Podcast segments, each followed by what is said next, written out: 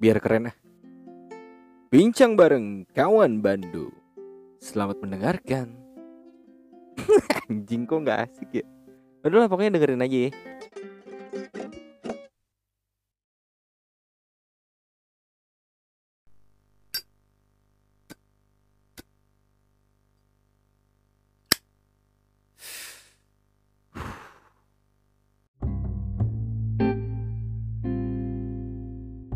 Coba, lu tadi ngapain nyanyi-nyanyi sih? Hah?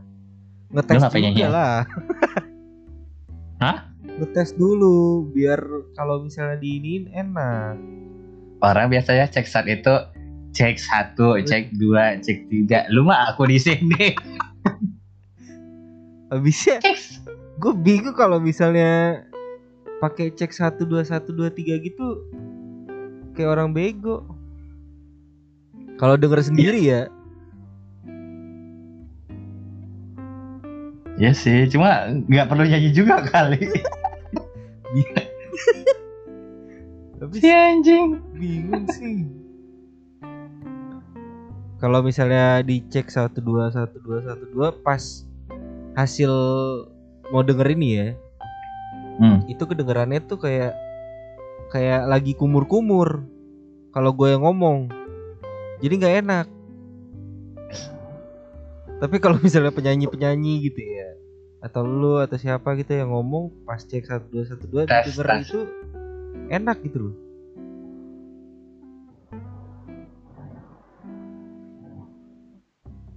Udahlah, masuk ini aman. Tes tes tes. Jelas pas.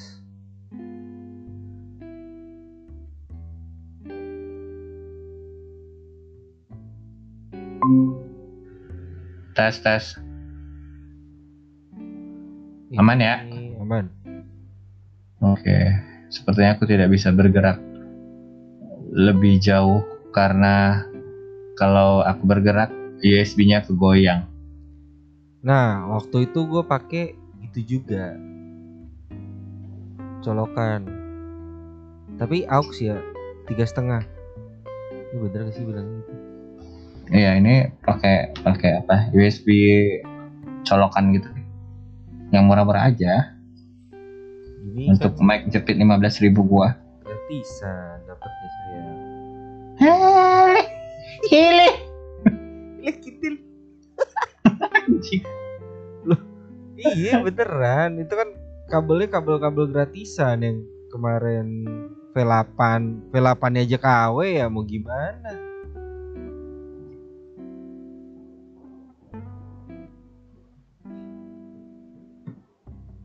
Jadi kita mau bahas apa sih ini? Aku nggak nge.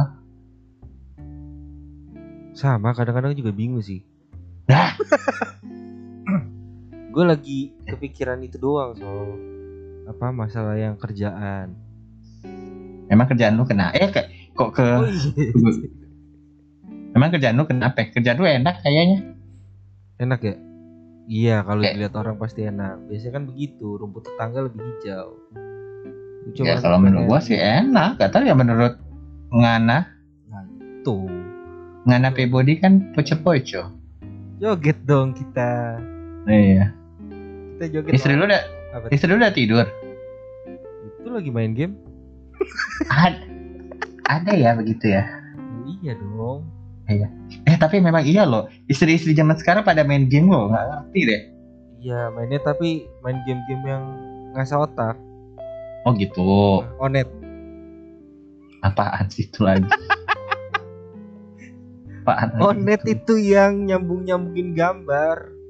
Yang nyari ah. gambar kecil-kecil ditarik-tarik. Tetap aja aku, tetap aja aku gak ngerti. Ya udah dah. Oh, kecil-kecil ditarik-tarik ya.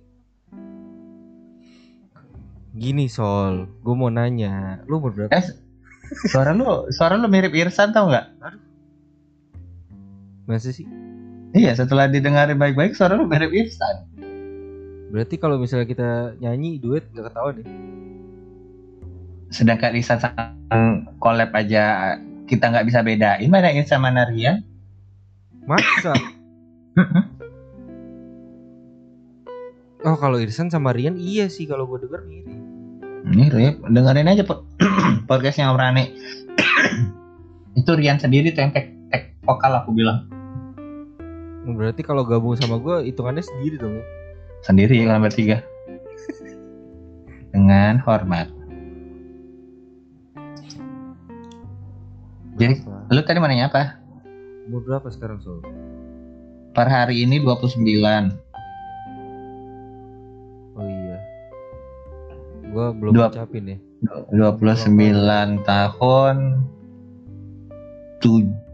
sembilan jam beberapa menit lah. Gak usah, gak usah terlalu panjang sih ya penjelasan itunya. Lah tadi lu nanya umur nah, berapa? Cuma umurnya doang, gak usah sedetail itu. Gue buat ya, mau ngawinin lu masalahnya. Hah? Bukan lagi mau kawin. Ya, yang oh lu mau kawin lagi, Mbak. Oh, Mbak. Mbak. Sama laki tapi gimana dong? Ya, di Jakarta udah udah biasa sih kayaknya begitu aja. Jadi kita mah kita mah kita mah maklum aja deh sekarang ya. Aduh. Kalau di kampung-kampung kayak gue mah itu mah tabu ya, tapi kalau kayaknya di kota besar kayak lu kayaknya kayaknya itu hal yang mumrah ya. Jadi besar, ya, ya kalau gitu gua mah gua mah maklum aja ya. Enggak dong, bisa dirajam batu gua kalau kayak gitu. Ya, ya siapa tahu ya kan pengen mencoba sensasinya anjing. Berarti berarti Berarti kita seangkatan sebenarnya Sol. Beda setahun doang. Hah? Lu umur berapa? tiga puluh? Tahun ini iya. Tahun ini tiga puluh? Iya. Masa gua harus kasih lihat K T P gua sih? Eh tapi iya sih teman-teman sekelas gua udah tiga puluh, tiga puluh, tiga puluh satu semua. Iya, gua juga kan gak naik kelas. Sekali. Buset. Jadi kalau tapi lu kaya, hitungan... lu kaya ya sekarang ya, nggak naik kelas tapi kaya ya. Belum dong, kan masih ngerintis. Ini mic aja dikasih lu. Lu Chinese dari mana sih? Lu Chinese-nya dari mana? Bandung. Chinese Bandung. Mm-hmm. Papa Chinese atau mama yang Chinese? Dua-duanya, tapi nyokap yang Bandung. Ah, marga, bermarga. Gue nggak tahu marga gue Sol, sumpah dah. Ah, kalau itu cuma Tan, Zang. Enggak, setahu gue ada lagi yang lain-lain. Oh nggak tahu banyak, juga ya. Banyak, banyak, tapi nggak tahu marga gue apa. Chen, Seng, gitu-gitu sih. Iya. Yeah. Temanku Seng, jadi panggilannya Aseng. Itu kalau nyari kerjaan susah Sol. Hmm?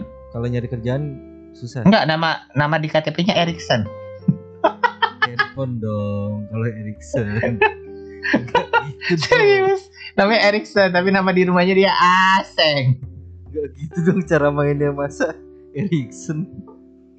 Ya iya, nama dia di K T P Erikson, tapi marga dia Seng. Jadi kan kalau misalnya biar kalau or, biar ramah gitu kan kita kan panggilnya kan panggilannya depannya A.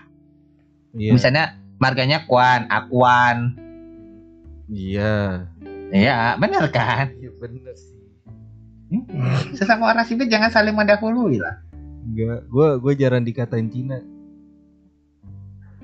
Jarang. Nama lu aja udah Chinese banget tau nggak? Lu Willy dari mana Chinese sih? Di sini Chinese semua namanya Willy. Emang iya? Iya. Waduh. Lu tau gak?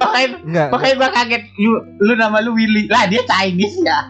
Enggak, lu tau gak waktu gue waktu itu pernah baca kan di mana ya, pokoknya di luar negeri. Hmm. Terus sempat juga zaman-zaman dulu kan kalau kita main main game kayak gitu-gitu kan kenalan pasti sama orang-orang luar kan. Hmm. Itu dia nanya dong namanya siapa, gue gue bilang dong nama gue Willy, dia langsung ketawa so. Terus dia ngejelasin pakai gambar doang. Ya gambarnya apaan? Gambar titit. Anjing. Sumpah. Terus gue lihat dong, gue penasaran dong. Gue browsing. Oh, iya sih. Ternyata artinya itu kalau misalnya Willy di sana itu artinya. Iya. Titit. Kan anjing ya. Jadi kalau penis, misalnya, an- penis anak-anak gak disunat. Iya. Ini, iya. Iya. Yang masih uh-huh. ada ininya, kulitnya di. Yang masih ada kulitnya. Iya. Hmm. Yang penis versi anak-anak, Willy iya, namanya.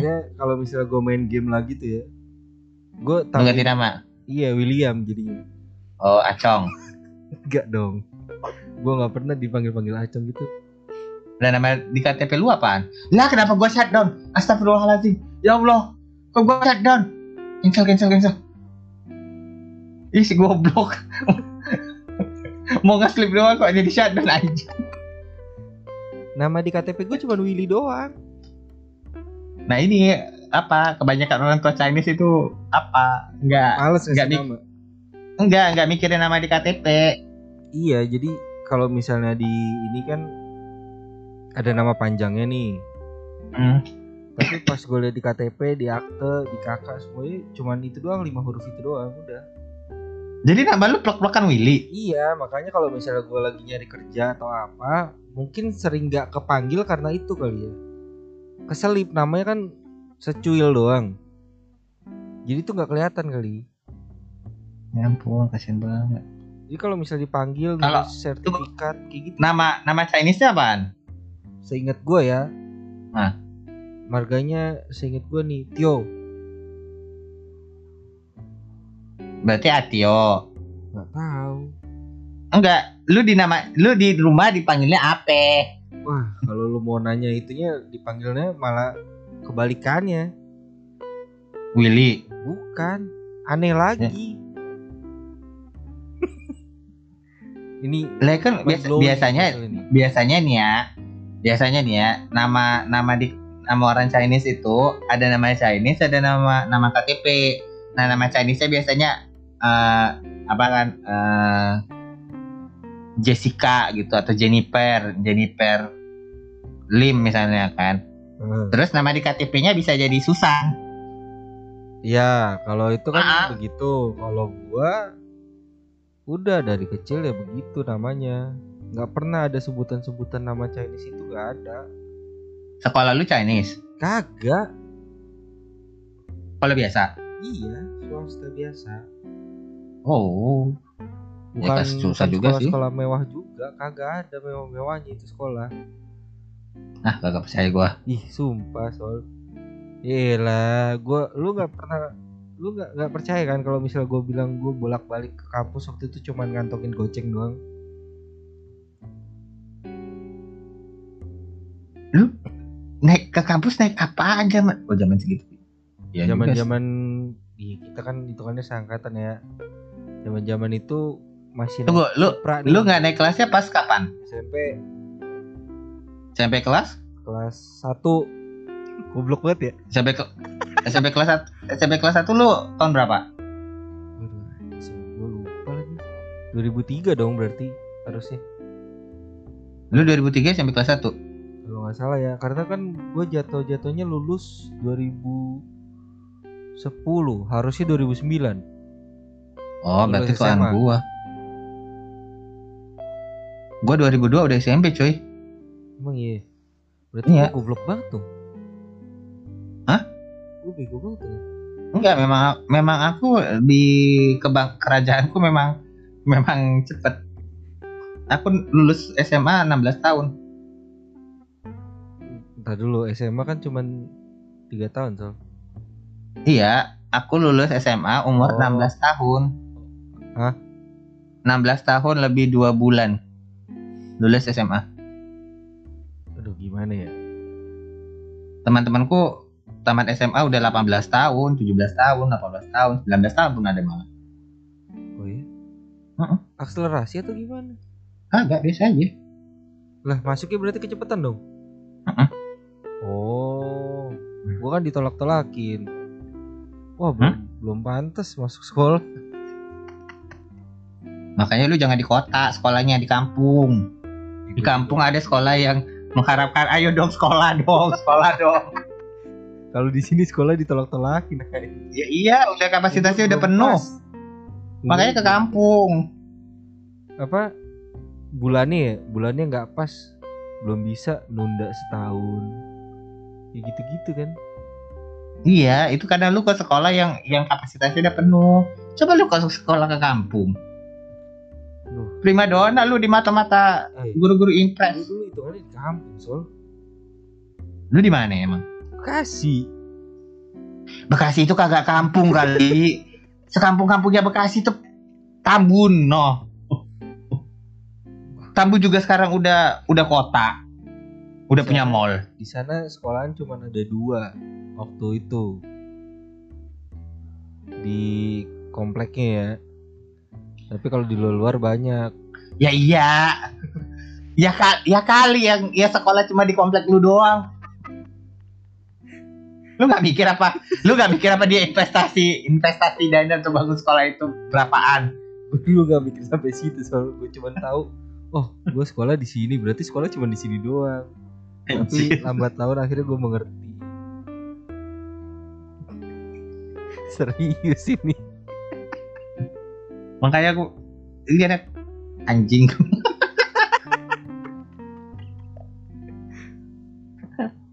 Aduh, aduh orang begini ya.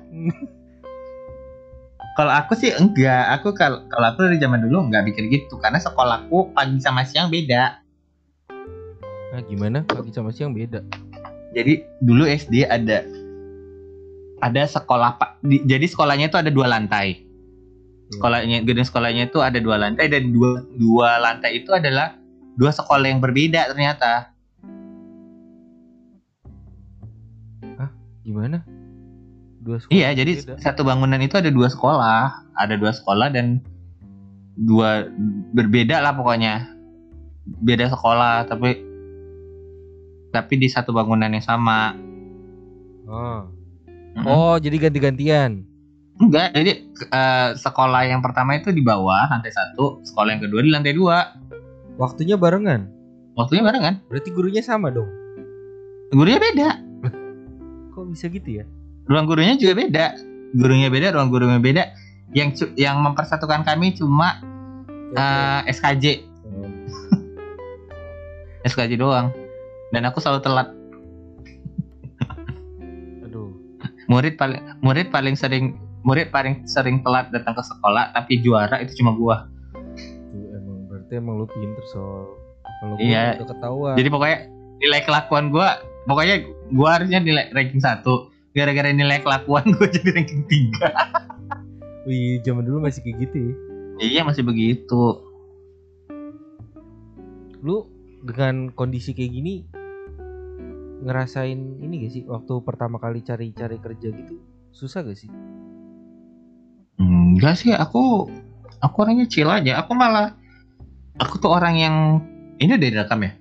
Hah? Udah direkam. Udah lah. Oh, untung aja nggak kesepil apa-apa dari tadi. Enggak dong, saya tahu. Makanya saya menjaga dong. Saya enggak nyepil-nyepil kegoblokan gue doang dari tadi kan. Ya untung aku tadi tidak terlalu vulgar ya. Aku tuh sampai Uh, lulus kuliah malah sampai dua tahun nggak dapat kerja, nggak nggak kerja. Lu ngambil apa? Dalam arti kenapa? Ngambil apaan? Komputer. Karena aku tuh orangnya kan ini ya uh, keras kepala lah. Pisces mah orangnya keras kepala, nggak jangan dilawan kalau orang Pisces mah. Hmm, kelihatan sih. Mm-mm. Aku tuh orangnya keras kepala sampai aku bilang sama ibuku gini, ibu kalau misalnya yakin anak ibu pintar pasti dapat kerja selama dua tahun. Sampai dua tahun tuh? Mm-hmm. Enggak ngerjain apa-apa? Ya ada sih kerjaan yang yang tidak tidak gaji bulanan ada. Cuma yang yang gaji bulanan ya setelah dua tahun itu. Enggak, biasanya kan kalau orang-orang kayak teman-teman gue nih di luar kota ya, di luar Jakarta khususnya. Mereka kalau misalnya habis kuliah nih di tempatnya gak dapat kerjaan sama sekali, melancong tuh ke Jakarta tuh nyari kerjaan. Lu gak kepikiran di situ? Aku ke, pertama kali ke Jakarta itu aja ke Jakarta pertama kali dan pertama kali naik pesawat itu setelah kerja di sini tugas kantor. Oh, tugas. Mm-hmm. Tugas kantor ke P R C. Hah, ngapain jadi S P G? Enggak, nengok pameran. lihat pameran. Hmm. Terus selama dua tahun nyobain kerjaan apaan aja? Hitungannya freelance dong. Aku ikut ikut tes semua. Pokoknya aku tuh mau kerja tanpa tanpa apa ya? Tanpa embel-embel embel-embel bantuan orang tua lagi. Karena kan ya sekolah aja udah dua belas tahun disokong orang tua, tambah lagi tambah lagi kuliah, masa masa kerja aja mesti disokong gitu kan. Jadi akunya keras kepalanya di situ. Tapi aku nggak suka nggak suka yang harus uh, nyari orang dalam atau atau apapun lah itu ceritanya. Nyari-nyari orang dalam itu nggak aku banget gitu.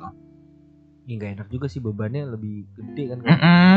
Jadi kalau terima aku ke kemampuanku, kalau enggak ya udah. Tapi lu suka suka jadi, kerjaan ini? Hmm? Kerjaan kerjaan uh, suka? Uh, gajinya suka sih.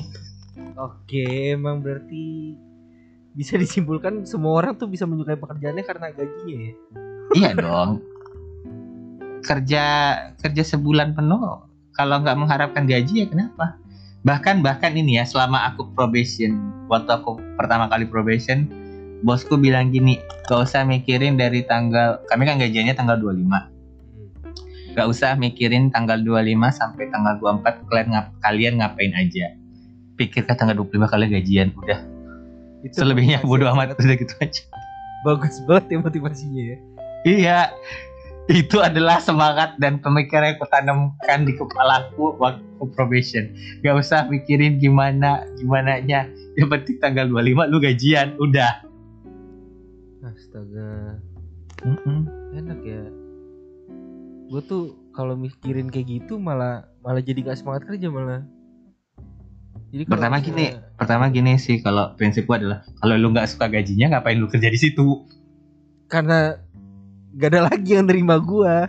Nah itu karena terpaksa kan. Iya. Kalau misalnya dibilang suka gajinya ya suka, cuma nggak suka pekerjaannya itu doang. Nah terus ngapain lu kerja di situ? Iya karena gak ada yang terima gue lagi Sol. Itu doang. Eh, ini ya ini ya, permasalahan orang tuh luar sana tuh gini, merasa tidak ada tidak ada tidak ada yang lain. Padahal coba lihat di luar sana ada berapa banyak pabrik di di Jakarta sana, di Bekasi sana, di Tangerang. Ada nggak orang yang yang tiap hari pindah dari pabrik satu ke pabrik tetangganya? Nggak ada sih.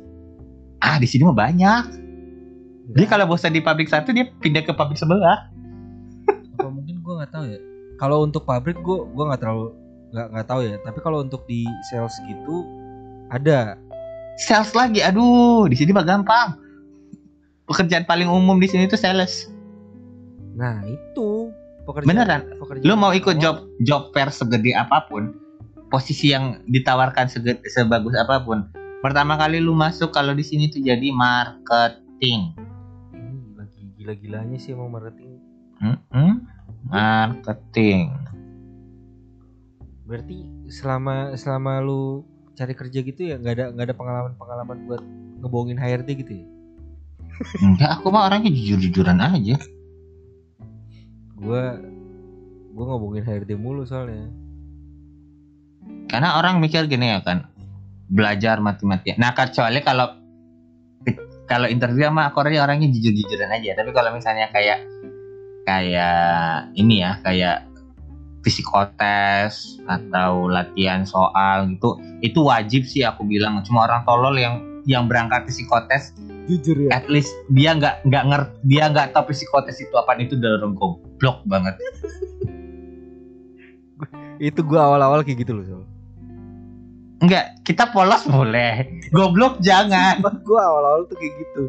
Gue gue ngomong ke H R D, gue jujur sejujur-jujurnya. Gue isi tes, hasil tes itu pas pengerjaannya itu gue ngejawab tuh bener-bener jujur apa adanya gitu. Tapi ternyata nggak diterima dong. Iya, karena ada beberapa yang yang yang dia nyari orang yang tidak jujur, misalnya kayak Uh, apa ya uh, bagian sekretaris gitu, dia mencari orang yang mungkin bisa menjaga rahasia, tidak terlalu polos ngejelasin. Ya tergantung sebenarnya, gini aja deh, lu tahu nggak sih job yang lu yang lu apply itu kerjanya ngapain? Kalau lu sendiri aja nggak tahu kerjaannya ngapain, ngapain lu apply gitu? Eh, gue pertama kali nyari kerjaan itu gue nggak hmm. tahu itu kerjaannya ngapain, gue nggak tahu sumpah. Terus lu ngapain ke situ? Gitu so. Kalau tiba-tiba lu disuruh marketing narkoba gimana? Enggak dong, kalau untuk hal itu mungkin lebih bisa bisa diinin dong, bisa tahu dong. Ya, lu aja nggak tahu kerjaannya ngapain. Waktu itu gue benar nggak tahu. Jadi tulisannya relationship manager ya. Terus pemikiran pertama gue dengan tololnya, wah masa baru pertama kali kerja udah jadi manager sih. Oh iya, ada ada beberapa ada beberapa titel-titel kerja yang yang dipercantik dan diperhalus, pada ujung-ujungnya sih memang tetap ya pekerja biasa. Cuma di titelnya aja diperbagus gitu. Itu gue bener-bener ketipu loh di situ. Mm-hmm. Iya, aku juga pernah tes bank. Tapi ya balik lagi karena aku orangnya itu apa ya, uh, keras kepala dan baik. Jadi itu kalau aku tuh udah mau, pokoknya sampai dia nolak di depan muka aku, barulah aku aku aku mundur gitu. Tapi kalau dia masih belum, katanya masih tidak memenuhi syarat administrasi, gua kejar itu syarat administrasinya apa aja supaya masuk. Kalau dia minta TOEFL lima ratus, gua TOEFL lima ratus. Aduh. Sampai begitu gua. Gua gua malah nggak bisa nggak bisa kayak gitu. Tapi kalau untuk orang-orang di bank ya, menurut gua perlu kayak gitu kan. Mm-mm, kalau untuk orang-orang nggak tahu ya, aku pernah pernah tes bank tapi selalu kalah di ujung. Mm. Jadi setahap sebelum. Nah, bank terakhir yang aku tes itu sebenarnya sih udah ngundang untuk interview user, interview user kayak kayak kita interview sama manajemennya gitulah, dan dan uh, dari dari Medan dan Palembang yang tes. Itu cuma aku sendiri yang dipanggil, tapi ternyata tapi sayangnya memang udah keburu take and contract di dia satu hari sebelum mereka nelfon itu, aku udah take and contract dengan perusahaan yang sekarang. Jadi ya mohon maaf. Aku juga nggak ngecek email sih. Nah zaman dulu itu, nah bagi kalian yang belum de- belum punya kerjaan, cek email kalian sesering mungkin. Kadang karena skip. Karena bisa jadi masuk ke spam. Bisa. Iya masuk ke, enggak ini bukan enggak masuk spam. Entah kenapa di hari itu aku enggak ngecek email sama sekali. Padahal penting ya. Padahal penting. Ternyata satu malam satu malam sebelum aku tanda tangan kontrak itu undangan udah datang, undangan untuk untuk interview ke Jakarta. Cuma akunya enggak enggak enggak ngecek email karena kan anak warnet dulu. Di warnet, ya. Di warnet enggak ngecek email. Ya iyalah. Cuman main eh, game aku, doang. Aku bingung anak-anak zaman sekarang kalau ke warnet kok main game ya. Aku dulu kerjaanku ngecekin email, ngecekin email, job job street, LinkedIn. Habis itu, itu doang. Gue main game sih sebentar. Sampai. Ya pokoknya dengan uang seribu itu kan bisa. Iya, seribu bisa. Itu bisa dua puluh menit ya, kalau dua puluh lima belas dua puluh menit gitu di argonya. Lumayan banget itu. Mm-mm, jadi. Ya untuk lima belas dua puluh menit ngecekin email, ngirimin ngirimin C V, ngelamar, itu kayaknya udah cukup deh. Hmm. Jadi ngapain kalian kalian main game? Orang-orang itu bisa ngabisin ratusan ribu buat main game doang. Iya, nggak ngerti. Padahal cuma kalau kemarin cuma butuh seribu untuk ngecek email doang, ngirim C V. Tapi sebenarnya sih dulu aku tuh ambisinya untuk masuk salah satu instansi negara. Tapi nggak masuk, nggak masuk tes C P N S ya. Kalah di mana ya? Kalah di kalah. Oh, jadi yang diambil itu dua puluh peringkat dua puluh, aku peringkat dua puluh tujuh. Cial banget. Terus terus ada info kalau misalnya ada orang yang yang batal uh, menerima penempatan karena karena ya ada yang ada yang terlalu jauh, ada yang ada yang belum resign dari kantornya, berharap gitu. Eh coba sampai dua puluh empat. Tiga lagi. Tiga lagi. Lu udah berapa tahun sih Sol kerja di tempat yang sekarang?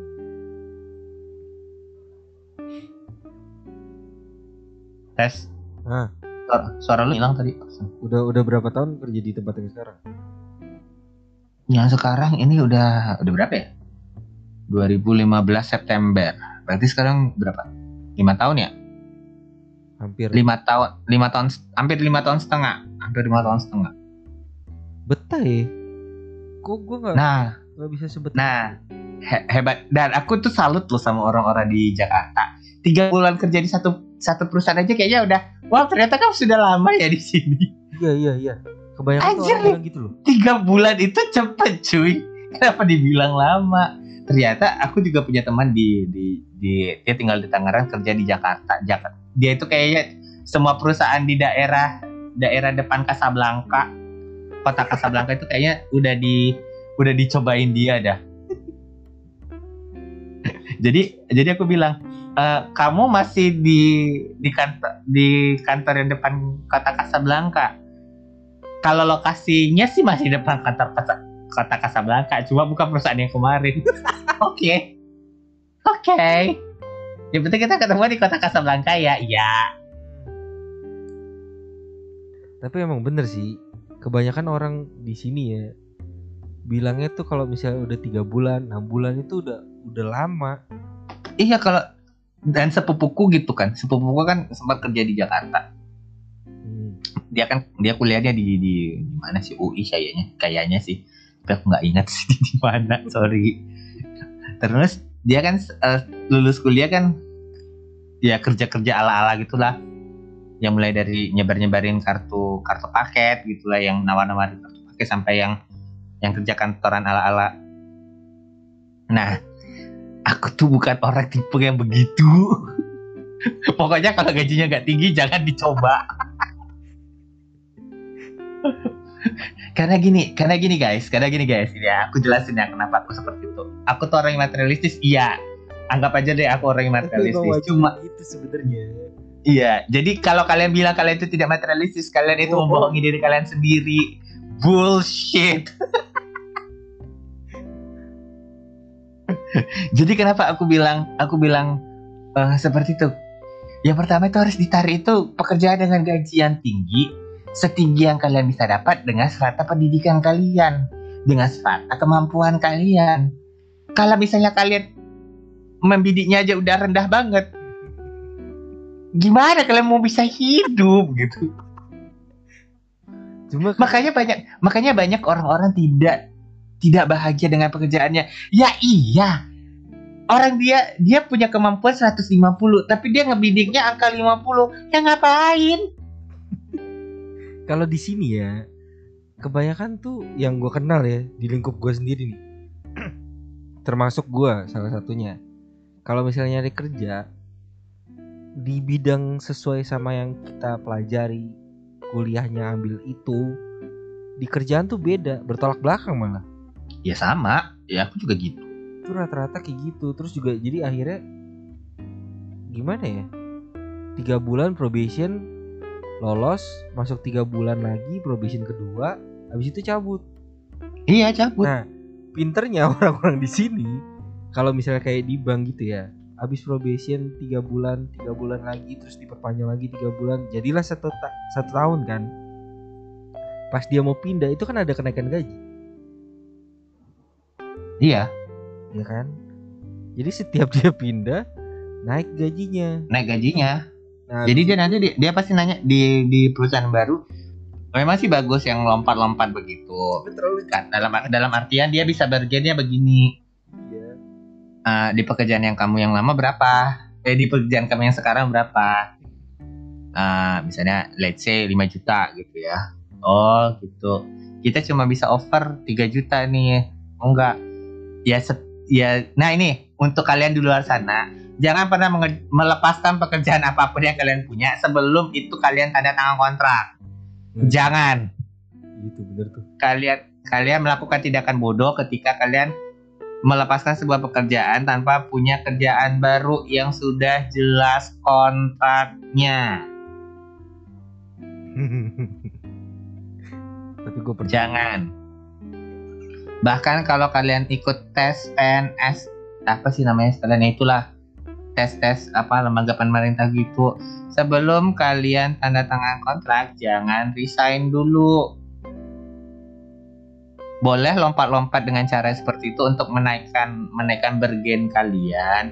Cuma jangan langsung resign. Minimal kalian minta izin ke ke kantor kalian yang sekarang, bilang mau ada interview tempat lain. Bagus kalian jujur dibandingkan kalian keluar tidak baik-baik, gak berkah, bener. Tapi kalau misalnya ngomong kayak gitu minta minta izin buat interview emang etis ya? Ya cuti, ya e- itu etis loh. Boleh. Tapi kok boleh. Kayaknya tabu banget. Jadi kalau misalnya tabunya, tabunya kenapa? Yang penting kita kan mention ke ke bos kita. Nah kan kebanyakan ya kayak gue dulu kalau misalnya mau pindah segala macem, ngambil cuti atau apa, dia kan pasti minta reasonnya kan, alasannya apa. Terus gue nggak pernah kasih tahu kalau misalnya gue mau interview. Sekalinya pernah dikasih, gue kasih tahu mau interview, ditanya-tanya mulu tuh. Tapi yang gue harapkan tidak terjadi. Dipecat gitu? Bukan. Ada nego lah, naikin gaji atau apa. Gak pernah. Enggak, ya jadi kan ya bos kalian juga kan pasti masih punya pegangan kontrak kalian. Ya kalau kinerja kalian bagus dan masih dibutuhkan di perusahaan, ya pasti mungkin dia akan kasih bergen atau atau ya minimal nego. Tapi kalau misalnya enggak, ya kalian biasa-biasa aja. Ya balik lagi ke kalian. Kalau kalian enggak, aku enggak ngerti ya, aku, aku tuh enggak pernah dengar ada orang dipecat gara-gara ikut interview kantor lain dan dia dia menggunakan cutinya gitu. Aku sih enggak pernah dengar ya, tapi kalau misalnya di luar sana ternyata ada ya, ya berarti aku yang salah. Itu aja. Tapi aku tuh nggak pernah dengar ada orang dipecat gara-gara dia cuti, dia cuti nih cuti tahunannya, dia interview kantor lain.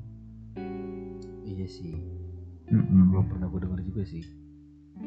Cuma tapi saran aku jangan pernah melepaskan pekerjaan apapun, sejelek apapun, seenggak suka apapun kalian sebelum kontrak dengan kantor baru. Tapi kan kalau gitu. Anak-anak zaman sekarang tuh mikirnya pasti mau cari kerjaan tuh yang buat ya, ya yang dia suka lah gitu loh.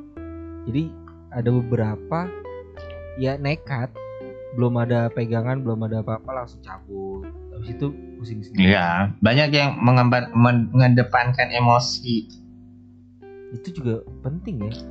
Iya. Pas lagi panas-panasnya kan udah pasti udahlah gue cabut-cabut gitu. Karena gini, karena gini di Di, kalau kita biasanya nih ya, biasanya kalau kita yang minta resign, kita nggak ada apa-apa sangon. Biasanya. Hmm. Hmm. Tapi kalau misalnya kita memang sudah ada kontrak dengan dengan kantor lain ya monggo. Nah, tapi balik lagi ketika kita pindah kantor, kita itu mengulangi dari nol. Kita tuh berkembali berstatus jadi anak baru. Di mana-mana strata paling rendah di sebuah kantor itu anak baru. Jadi jongos lagi ya. Iya. Nah aku tuh orangnya suka dengan kekuasaan, bohong balai dan batin. Tapi kalau misalnya lu pindah dengan posisi lu yang sekarang ya, berarti kan di di tempat yang baru ada kemungkinan naik dong jabatan atau apa. Nah, statusnya beda dong, anak baru sebagai orang yang punya jabatan kan tetap aja enak gitu loh. Iya gak sih? Maksudnya, maksudnya gimana anak baru dengan punya jabatan? Kalau misalnya masih cere-cere nih ya, misalnya contohnya gue nih waktu dulu-dulu, waktu jadi masih masih masih jadi marketing, gue pindah baru setahun, baru tiga bulan, baru enam bulan gue pindah. Posisi gue, jabatan gue masih segitu-segitu aja, dan gue ngerasain jadi anak baru yang ya jadi anak baru yang jadi jongos lagi gitu. Tapi nah itu aku tuh nggak bisa jabatan, aku tuh nah aku ngerti-ngerti nggak maksudnya. hmm. Aku tuh orangnya tuh cukuplah aku melewati fase sebagai anak baru itu sekali aja udah. Kalau bisa nih, kalau bisa nih kita tuh keluar at least dua tahun lah, dua tahun kerja di tempat yang sama, seburuk-buruk apapun kita, at least kita udah punya experience experience, udah dikatain experience lah. Jadi kalau kita pindah itu, kita ngulangnya tidak dari gaji anak baru. tapi emang soalnya gak... kalau kita masih tiga bulan itu kayaknya sih masih masih ini ya, masih se secantik apapun C V kita, sepanjang apapun C V kita, kalau misalnya kerjanya masih tiga bulan, tiga bulan cabut, tiga bulan cabut, tiga bulan cabut, perusahaan itu pun masih mikir ini anak asik, paling paling banter cuma tiga bulan doang di, di tempat gua, ngapain ngasih ngasih offer yang bagus-bagus gitu. Toh dia juga ada kemungkinan nggak stay lama di sini. Iya sih. Itu. Kalau ya, kalau di sana cari kerja tetap lihat dari I P K gak sih? Uh, I P K itu syarat administrasi sih kayaknya. Tetap ya. Persyaratan tetep. Awal tuh pasti kualifikasi dari situ ya. Uh-uh. Ya, sama aja. Nah, untuk kalian yang belum belum masuk kuliah, adik-adikku, uh, masuklah ke perguruan tinggi negeri. Iya bener sih. Itu ngangkat banget loh. Gue kadang nyesel karena apa? Karena apa? Karena kalian pasti akan merasakan perbedaan nol koma dua puluh lima di I P K swasta dan I P K negeri itu itu terasa cuy. Ya berasa banget. Di swasta tuh nggak ada apa-apanya. Uh, uh, jadi jadi aku saranin bagi adik-adikku sebisa mungkin belajar betul-betul, masuk perguruan tinggi negeri, mau politeknik, mau apapun yang penting negeri. Ijazah kalian negeri itu udah sangat membantu membantu hampir lima puluh persen jenjang karir kalian deh. Itu. Iya, jadi kalau kalian kalau kalian misalnya mikir gini, kenapa harus masuk negeri, berjuang capek-capek, ikut ikut S N M P T N apa? Memang tidak akan kalian rasakan waktu kalian kuliah, tapi akan kalian rasakan ketika kalian mengedarkan ijazah kalian, adik-adikku. Jadi please hargai perjuangan orang tua kalian menyekolahkan kalian untuk masuk perguruan tinggi negeri. Gue nggak pernah disuruh masuk negeri, lu kenapa ya? Ya nggak tahu deh itu. Lu tanya orang tua lu lah. Kenapa nanya gue? Emang gue papa lu? Gue pengen masuk negeri dulu nggak dibolehin. Nah itu aneh sih. Nah, iya, ya lu mas, ya lu mas. Nah gini, nah kalau kalian ada yang seperti itu. Gini aja, kalian masuk, kalian keterima dulu aja, keterima. Nah, nanti ketika kalian masuk keterima, kalian kan bawa hasil apa ya? Kalau dulu sih di koran, zaman aku dulu mah pengumumannya di koran ya. Iya, masih koran. Nah, nanti kalian kalian nah konsul deh ke orang tua, kenapa nggak bolehnya uh, masuk negeri? Tapi kalau misalnya masuk negeri, ya mungkin kan ada yang kadang gak usah kuliah deh, kerja aja, gak ada biaya lagi. Ya gak apa-apa, ya kerja aja, ikutin sebisa aja. Nanti. Tapi, tapi sebisa mungkin kalau kalian yang punya punya privilege dari harta orang tua, tolong adik-adikku belajar sungguh-sungguh. Karena di luar sana banyak orang yang masa depannya terhalang sama kalian. Jadi please belajar sungguh-sungguh. Karena ketika kalian masuk masuk kuliah di negeri, terus kalian keluar dengan I P K jebol, kasihan yang dulu empat tahun yang lalu kalah tapi punya semangat untuk untuk belajar gitu. Mungkin dia dia kalahnya bukan gara-gara dia nggak pintar, mungkin aja waktu dia ujian uh, lembar soalnya kena keringat, kita kan nggak tahu hal-hal teknis. Makanya jadi yonte. Please belajar.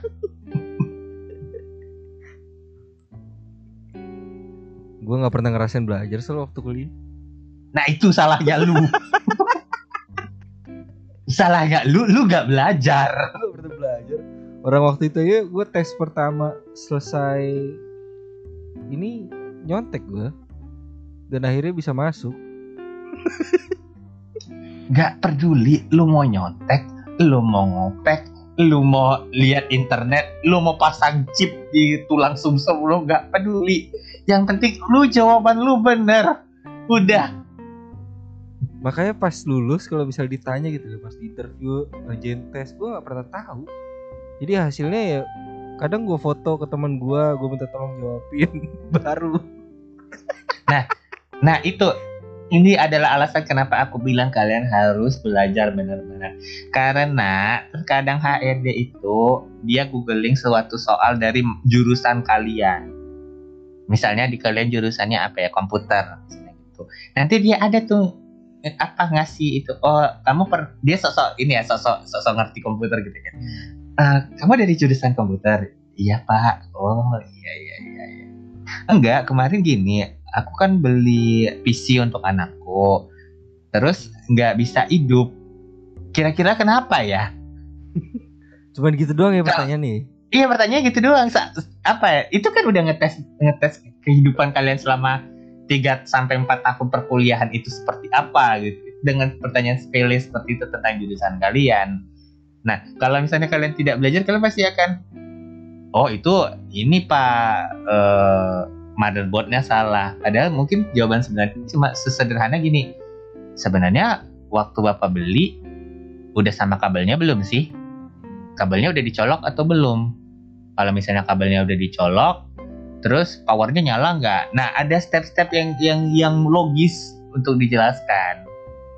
Jadi jawaban kalian tidak singkat. Tapi kalau kalian tidak belajar, jawabannya kalian pasti akan lebih singkat. Seperti itu.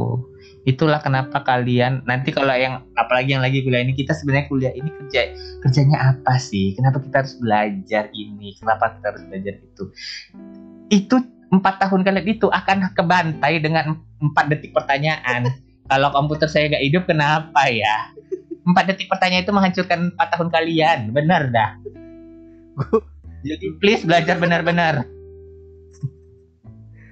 Lu pernah dapat pertanyaan yang, yang paling aneh gak sih dari H R D? Uh, oh, H R D pernah nanyakin aku sih. Kamu percaya kamu orang yang keras kepala? Iya dong, berarti jawabannya pasti iya dong. Iya, uh, kenapa Pak? Iya, soalnya hasil tes kamu uh, menyatakan kamu keras kepala. Nah, kalau kamu ditanya seperti itu jawabannya apa? Gue kalau udah ada dibilang hasil tes ya, gue mau jawab ya pasti iyalah, mau jawab enggak juga nggak mungkin dong. Ya udah, iyain aja kalau aku mah. Itu kan hasil tesnya saya Pak. Uh, saya yang yang pegang data juga Bapak. Kalau memang itu beneran hasil tes saya, ya saya percaya. Nah di sayanya yang penting bagaimana, karena saya sudah tahu nih kekurangan saya. Nah ya kedepannya ya bagaimana cara saya untuk menutupin kekurangan saya itu. Gitu. Pertanyaan paling absurd sih itu sih aku rasa. Karena kan itu aku bilang, karena kan itu kan Pak hasil tes gitu kan. Kalau misalnya itu Bapak ngarang-ngarang ya bodo amat gitu. Tapi ini kan hasil tes, jadi ya, ya itu kan udah scientific, udah teruji, gitu. Gitu. Tapi ketika kalian ditanya, misalnya kalian jurusan komputer dan kalian nggak tahu itu komputernya mati kenapa, itu udah kebangetan bener. Seenggak pernah-pernahnya kita masuk kuliah selama empat tahun atau tiga tahun atau empat tahun, pasti akan jawab, Pak, lagi mati lampu kagak? Kalau misalnya pertanyaan gitu aja kan udah keringetan mau pingsan ya, ya, ya mending kuliah lagi deh. Gue ngalamin itu masalahnya soal, tapi di bidang yang lain ya. Kan gue masuk akuntansi nih. Kalau misalnya tes ke kantor-kantor. Lu S, lu S E A K? Enggak dong, S E doang. Sebenarnya pas. Tapi aku, lu akuntansi kok kak nggak pakai A K? Kagak. Oh, zaman zaman dulu masih S E ya. Iya iya iya. Sebenarnya pas tahun gue lulus itu ada rencana mau diubah kan. Ada rumornya tuh, ada berita-beritanya mau jadi S A K. Iya, S E A K. Iya. S E A K, Sarjana Ekonomi Akuntansi. Cuma enggak jadi. Bro, gue pikir oh, tapi temanku, teman-temanku ada yang sempat dapat S E A K. Tahun berapa? Adik junior sih. S E A K dia. Gue tadinya tuh gue lama-lamain soal biar dapat S E A K itu. Alasan alasannya apaan? Biar keren aja, biar beda gitu loh. Kalau yang lain kan S E S E doang kan. Ya nggak, ya nggak masalah. Jadi titel apapun kalian, ya pokoknya belajarlah benar-benar. Biar nggak malu. Karena karena gini ya, karena karena kalian itu membawa melamar pekerjaan itu membawa ijazah. Ijazah sekolah, ijazah ijazah S T M, ijazah universitas, ijazah akademik. Pokoknya kalian akan membawa logo pendidikan terakhir kalian. Nah, kalian nggak malu, misalnya teman, misalnya kalian nanti keterima, terus ada adik kalian melamar ke situ, terus H R-nya bilang gini, kamu dari sekolah si, kamu dari sekolah ini, kamu dari universitas ini, kamu dari akademik ini, yakin mau ngelamar di sini? Itu itu senior kamu diajarin eh apa, disuruh kerja apapun nggak ngerti gitu. Kan kasihan untuk adik-adik junior kita gitu loh. Jadi please belajar benar-benar, karena karena jualan ijazah itu susah loh adik-adik. Gue bawa bawa alma mater gue nggak guna soalnya pas lamar kerja. Nah itu kalau masalah alma mater ya memang Uh, subjektif ya, karena ada beberapa orang juga yang nggak tahu uh, kampus ini apa, kampus ini negeri atau enggak. Itu, uh, aku bahkan ada beberapa universitas negeri, aku nggak tahu kalau itu universitas negeri. Iya, mohon maaf lahir dan batin ya, kita juga nggak nggak pernah tuh keluar di ujianku. Sebutkan nama-nama universitas negeri di Indonesia ada berapa gitu, nggak pernah. Jadi ya yang aku tahu yang yang garis-garis besarnya aja. Terus kalau misalnya ada nama kata negerinya itu biasa sih negeri ya. Yang penting yang garis-garis gitu aja. Tapi kayak misalnya kayak yang namanya udah nama nama yang nggak ada tulisan-tulisannya negeri ya biasanya aku nggak tahu kalau itu negeri atau enggak. Cuma ya jangan membeda-bedakan universitas apapun. Itu yang penting kalian belajar. Karena kalau kalian nggak lolos kasihan adik-adik kalian. Nih gue denger yang apa? Yang isi podcast lo yang buat investasi ya. Mm-hmm. Itu kalau misalnya gimana ya? Trennya sekarang lebih lebih baik tuh investasi kemana sih? Nggak tahu ya, selebgram lagi pada main saham sih. Ke saham semua ya? Aku lihat sih selebgram-selebgram pada pada main saham, kalo, pada main kalo, apa? Kalo main cryptocurrency. Aku sih nggak begitu. Karena tuh aku tuh orangnya mager. Ya, kalau saham sih iya harus dilihat terus kan. Mm-hmm. Karena uh, ini bukan bukan aku ngesepelein trader saham atau yang yang lagi coba-coba uh, main saham gitu ya. Tapi aku tuh orangnya kalau memang nggak ngerti bener, aku tuh mending nggak usah. Hmm. Kalau buat Jadi, coba-coba, hmm? Kalau buat coba-coba kali aja nyangkut gitu kan. Nah itu kan jadi kayak judi dong. Biasanya kan gitu. Kayak gue ada temen nanya nih, gue ada duit nih segini Wil, gue mau hmm. masukin ke saham, kira-kira gimana? Ya gue kan cuman bilang, ya kalau lu berani silakan, kalau ada yang mentorin silakan. Nah, ada sih cuman mau coba-coba doang, kali aja untung. Nah aku aja yang tiap hari ngeliatin harga I H S G naik atau turun, itu aja udah stres padahal aku gak main saham. Itu dong, itu gimana, dari mana pemicunya itu uh, apa? Enggak. Jadi uh, investasi itu metodenya ada banyak. Jadi karena aku juga bukan pakar investasi ya, jadi aku sharing aja.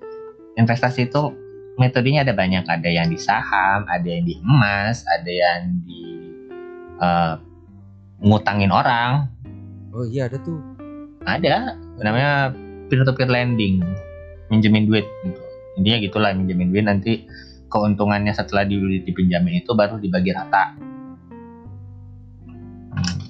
Terus banyak sih, banyak metodenya, ada deposito, ada tabungan berjangka, banyak. Jadi kalian kalau misalnya belajar sesuatu tuh boleh, tapi ketika kalian sudah belajar benar-benar, jadi ini konteksnya belajar benar-benar ya, belajar benar-benar tapi kalian nggak paham juga, mending cari sesuatu yang kalian Uh, bisa pahamin, lebih sederhana dan bisa kalian pahamin. Misalnya yang nggak ngerti saham, coba uh, beralih ke reksadana, atau kalau misalnya nggak ngerti juga, coba ke deposito atau coba ke mana. Yang penting kalian tahu resiko dari setiap investasi kalian, karena semua investasi itu punya resiko. Bahkan yang yang nabungin duit di bawah ketek tempat tidur juga ada resikonya kemalingan. Nah jadi semua nggak ada, jangan pernah percaya kalau ada investasi yang tanpa risiko, jangan. Semua investasi punya risiko, mau kecil mau besar, tapi ada risikonya. Jadi nggak ada risiko, nggak ada investasi yang tidak punya risiko. Cuma ada yang gede, ada yang kecil, itu uang.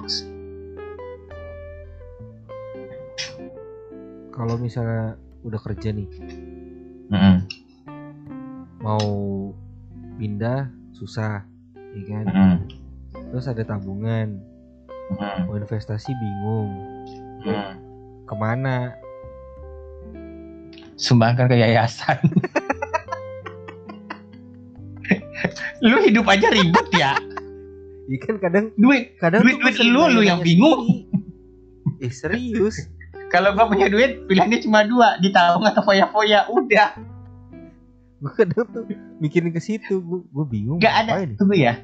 Orang itu pada dasarnya itu cuma dua. Mau menabung atau foya-foya, udah. Tapi kalau misalnya foya-foya nih, gua misalnya gue suka nih, gue mau beli gelas lucu banget, bagus gitu. Abis gue beli, gue pakai sekali dua kali, abis dicuci sayang, takut luntur. Ya nggak apa-apa. Jadi jadi uh, aku pernah dengar uh, dan pernah pernah ikut ikut training yang uh, financial planner untuk yang non finance ya? Yang untuk ini si orang karyawan pabrik gitu, financial planning lah. Hmm. Jadi hura-hura itu gak apa-apa kalau dibajetin. Jadi kita kerja itu se- Nah ini kita kerja itu sebulan. Otaknya itu jangan full foya-foya atau full investasi. Kita itu kerja sebulan itu juga perlu untuk yang namanya menyenangkan diri. Bisa aja budget foya-foyanya itu untuk ya jalan sama istri, makan di luar di awal bulan, walaupun ujung-ujungnya makan prom, apa makan obat lambung. Tapi nggak apa-apa, selama itu dibajetin, ya nggak masalah. Kita tuh kerja sebulan penuh itu untuk dapetin gaji, untuk kita senang-senang, bukan untuk membuat hidup kita makin susah. Karena terkadang gini, ada orang yang orang yang setiap kali nerima gaji itu sedih. Gua kepotong utang cuy. Iya dulu. Iya kalau ada orang nerima gaji dia sedih. Gaungnya itu cuma dua. Yang satu gajinya gak pernah nyampe di dia alias sama pasangannya. Yang kedua kepotong utang. Udah itu aja. Tapi kalau misalnya sama pasangannya masih masih untung ya. Iya kagak bisa keluar juga itu. Iya tapi masih ada untungnya. Tiba-tiba butuh sesuatu yang penting kan ada gitu loh. Tapi emang lu begitu? Hah? Emang lu begitu? Iyalah. Bisa keluar? Bisa. Dengan ya. Nego yang keras. Oh gitu. Alot lo itu. Nah itu. Tidak semudah nah, itu. itu. Kan udah aku bilang. Kan udah aku bilang kita kerja satu bulan itu. Jangan semuanya untuk di diinvestasikan. Kasih diri kita itu ya minimal pijet abang-abang keliling. Yang cuma seratus ribu udah sampai tiga jam udah angin keluar semua gitu, gitu. Ya nggak apa-apa, itu boleh, itu boleh. Tapi kadang orang kalau misalnya ngasih budget tinggi gitu ya, mm-hmm. gue pernah coba tuh kayak gitu, pernah dikasih tahu juga kan, mm-hmm. maksudnya tuh kalau misalnya lu da- dapat gaji hasil kerja keras lu sebulan, ya sisihin lah buat happy-happy. Gue bikin budgetingnya. Tapi cuman sehari doang gue lihat tuh budgeting. Gue lihat catatan gue. Besok ya gue bener-bener puas-puasin. Bablas. Gini ya, budgeting itu budgeting itu kan gunanya untuk membuat kita tetap waspada dan dan aku maksud biaya hura-hura itu kan nggak mesti hura-hura ke diskotik, hura-hura ke mall. Kita kalau misalnya cuma dapat budgetnya cuma sepuluh ribu, terus makan di di warung Indomie, cuma dapat Indomie semangkok sepuluh ribu tambah air putih, air putih dingin pakai es gitu. Itu lebih nikmat loh daripada daripada kita ke mall terus terus kita was-was ini kalau aku makan ini besok aku makan enggak ya gitu. Tapi mindset orang kalau dibilang buat foya-foya, buat hura-hura tuh pasti beli sesuatu yang branded. Nah, Nah itu yang aku bilang, aku aku nyebutnya budget foya-foya, bukan berarti kalian harus foya-foya yang aneh-aneh. Foya-foya lah sesuai dengan budget yang kalian punya. Kalau kalian cuma punya budgetnya sepuluh ribu untuk foya-foya, ya foya-foya lah dengan sepuluh ribu itu. Ah, pakai beli beli paket pulsa kek, kan bisa. sepuluh ribu sekarang udah dapat berapa puluh giga kali? Gak ada. Ah masa sih? Gede. Dulu aku pakai Dulu aku udah pakai provider yang masih perang tarif sepuluh ribu udah satu giga loh. Untuk handphone dulu. Untuk handphone yang cuma bisa Opera Mini satu giga itu udah bisa dua bulan. Iya dulu, sekarang agak ada. Yes. Nah sekarang itu kan apa-apa sekarang eh, aplikasinya ngisap kuota internet ya. Jadi kalau misalnya nggak penting-penting banget, matiin kuota internet kalian, matiin. Nah jadi kan nggak berkurang. Atau jangan install yang aneh-aneh. Kalian udah tahu kuota terbatas, misalnya TikTok. Ya iyalah habis. Gila banget itu makan kuota. Mm-hmm. Tapi bukan berarti aku aku bukan berarti aku bilang kalian nggak boleh ngisap TikTok, ya silakan. Cuma ya kalau misalnya kuota kalian habis dan budget pura-pura kalian tidak tidak semenyenangkan yang kalian budgeti, ya ya itu urusan kalian. Kalau sepuluh ribu bisa untuk chattingan sama mantap. Sama pacar, itu udah udah termasuk budget murah loh. sepuluh ribu misalnya dapat dapat beli paket yang gratis WhatsApp call. Terus nge-WhatsApp keluarga yang jauh.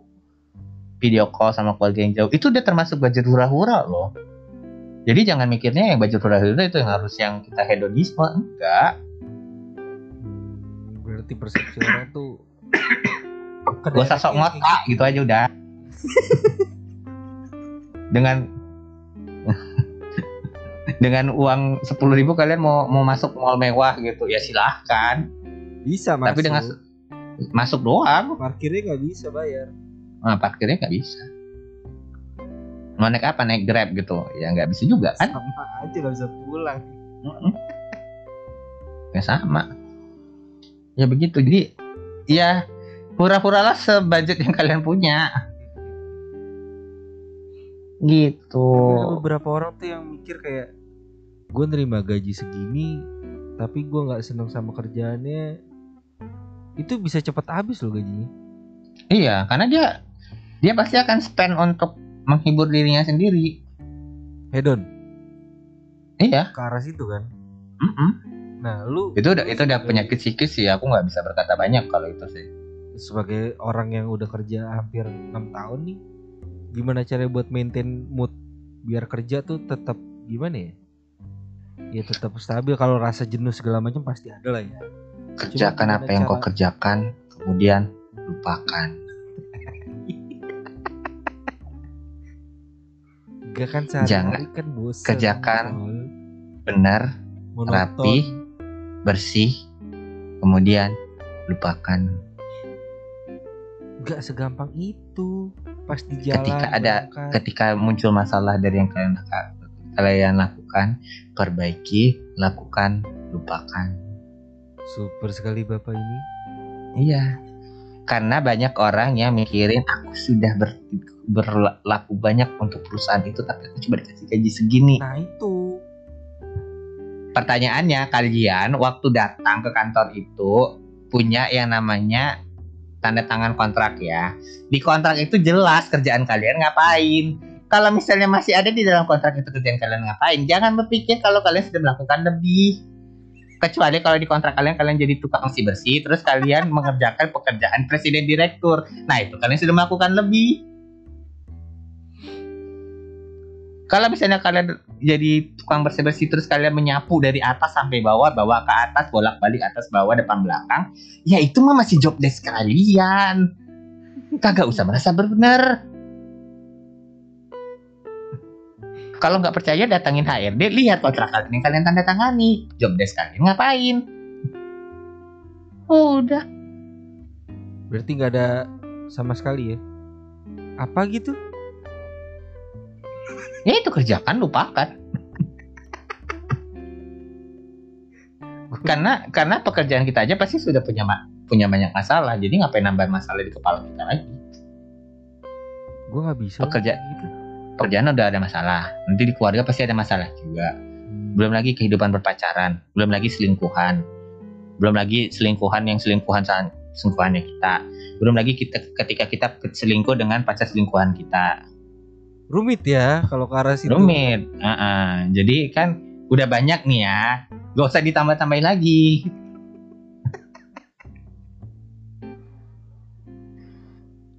Jadi ketika kita melakukan lebih, jangan jangan merasa kita melakukan lebih. Ikhlas lah itunya, ikhlas. Nah itu, itu sih yang mau aku bilang. Tapi kalau nanti ikhlas kayaknya kayak ya tinggi kali bahasa kalian gitu. Untuk kaum-kaum yang tolol-tolol tuh gak ngerti kadang-kadang. Iya, karena terkadang gini, karena kita tuh terkadang ketika kita melakukan lebih kita pamrih gitu. Iya sih, bener sih. Iya. Mungkin lagi ngobrol sama psikolog ini. Nggak sih, aku cuma pandai ngomong aja. Aslinya aslinya nggak kayak gini. Ini fake aja ini. Aslinya cetek otaknya, asli bener. Tapi Anda bisa membranding diri Anda tuh terlihat pintar ya di sini ya. Iya, oh iya. Luar biasa. Bagus banget, bagus banget gue di sini.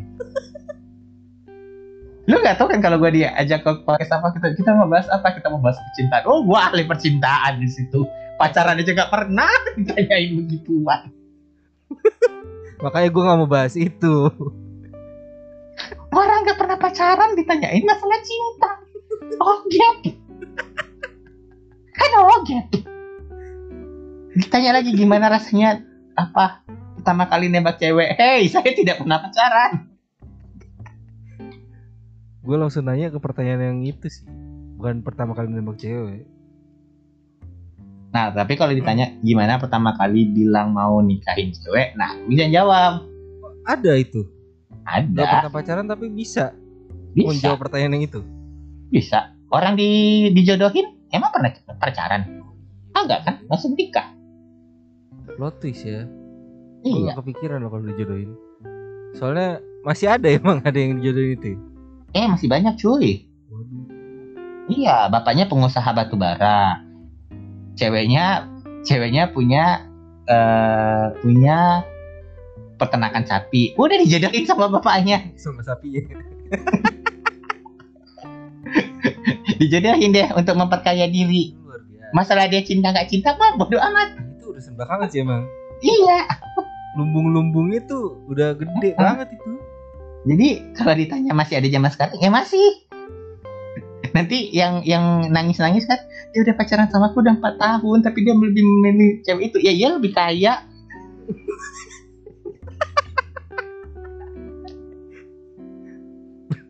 Aduh, berarti orang-orang yang dijodohin gak usah nolak sebenarnya. Iya, gini ya, kalau misalnya no, gini ya, kadang ada orang yang sok sok nolak dijodohin. Main begampar tuh.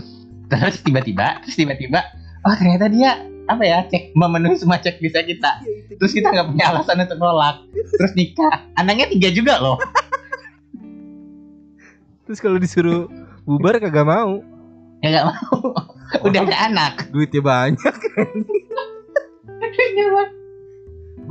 ya, ya kan begitu. Jadi, jadi jadi aku jadi aku bilang nggak semua nggak semua itu nggak se- eh, bukan apa ya nggak semua itu yang dijodohi itu nggak baik. Ada nggak semua itu yang dijodoh itu berakhir dengan nggak baik. Banyak kok kenalanku yang dijodohin anaknya tiga. Iya, kalau lirik dompetnya sih baik semuanya pasti. Iya, apalagi kalau misalnya ditunjang oleh waduh, privilege yang baik, nah misalnya. Nah, why not? Gitu kan. Kita hidup di zaman yang udah susah. Kalau ketika kita dapat privilege aman kan? Iya makanya baik yang sok-sokan ideal. Iya. Prinsip hidupku itu cuma satu, kesempatan yang emas itu nggak pernah datang dua kali. Ketika dia datang dua kali berarti perak. Wah, perak bukan apa? Emas. Oh, kesempatannya udah nggak emas lagi, dia udah kesempatan perak.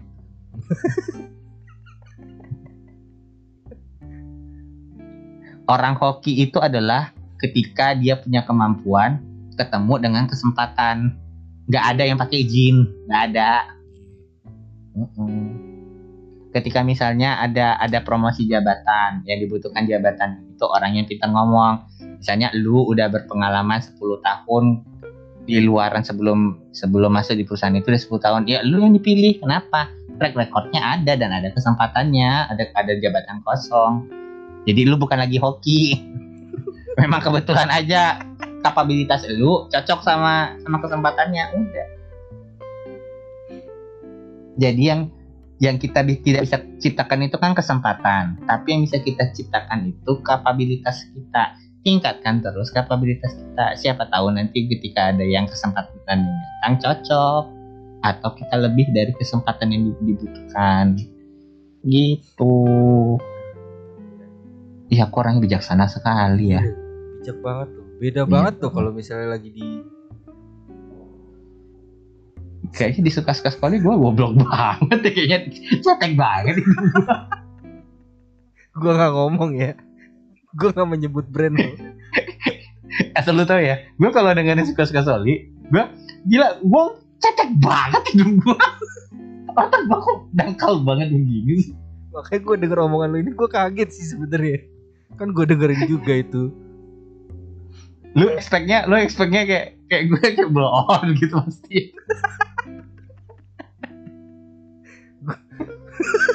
Lu gue gak bisa ngomong anjing. Super, halo pendengarnya Bang Bando. Eh aku masih penasaran. Lu gondrong beneran pakai bendo ya? Iya. Serius? Bener.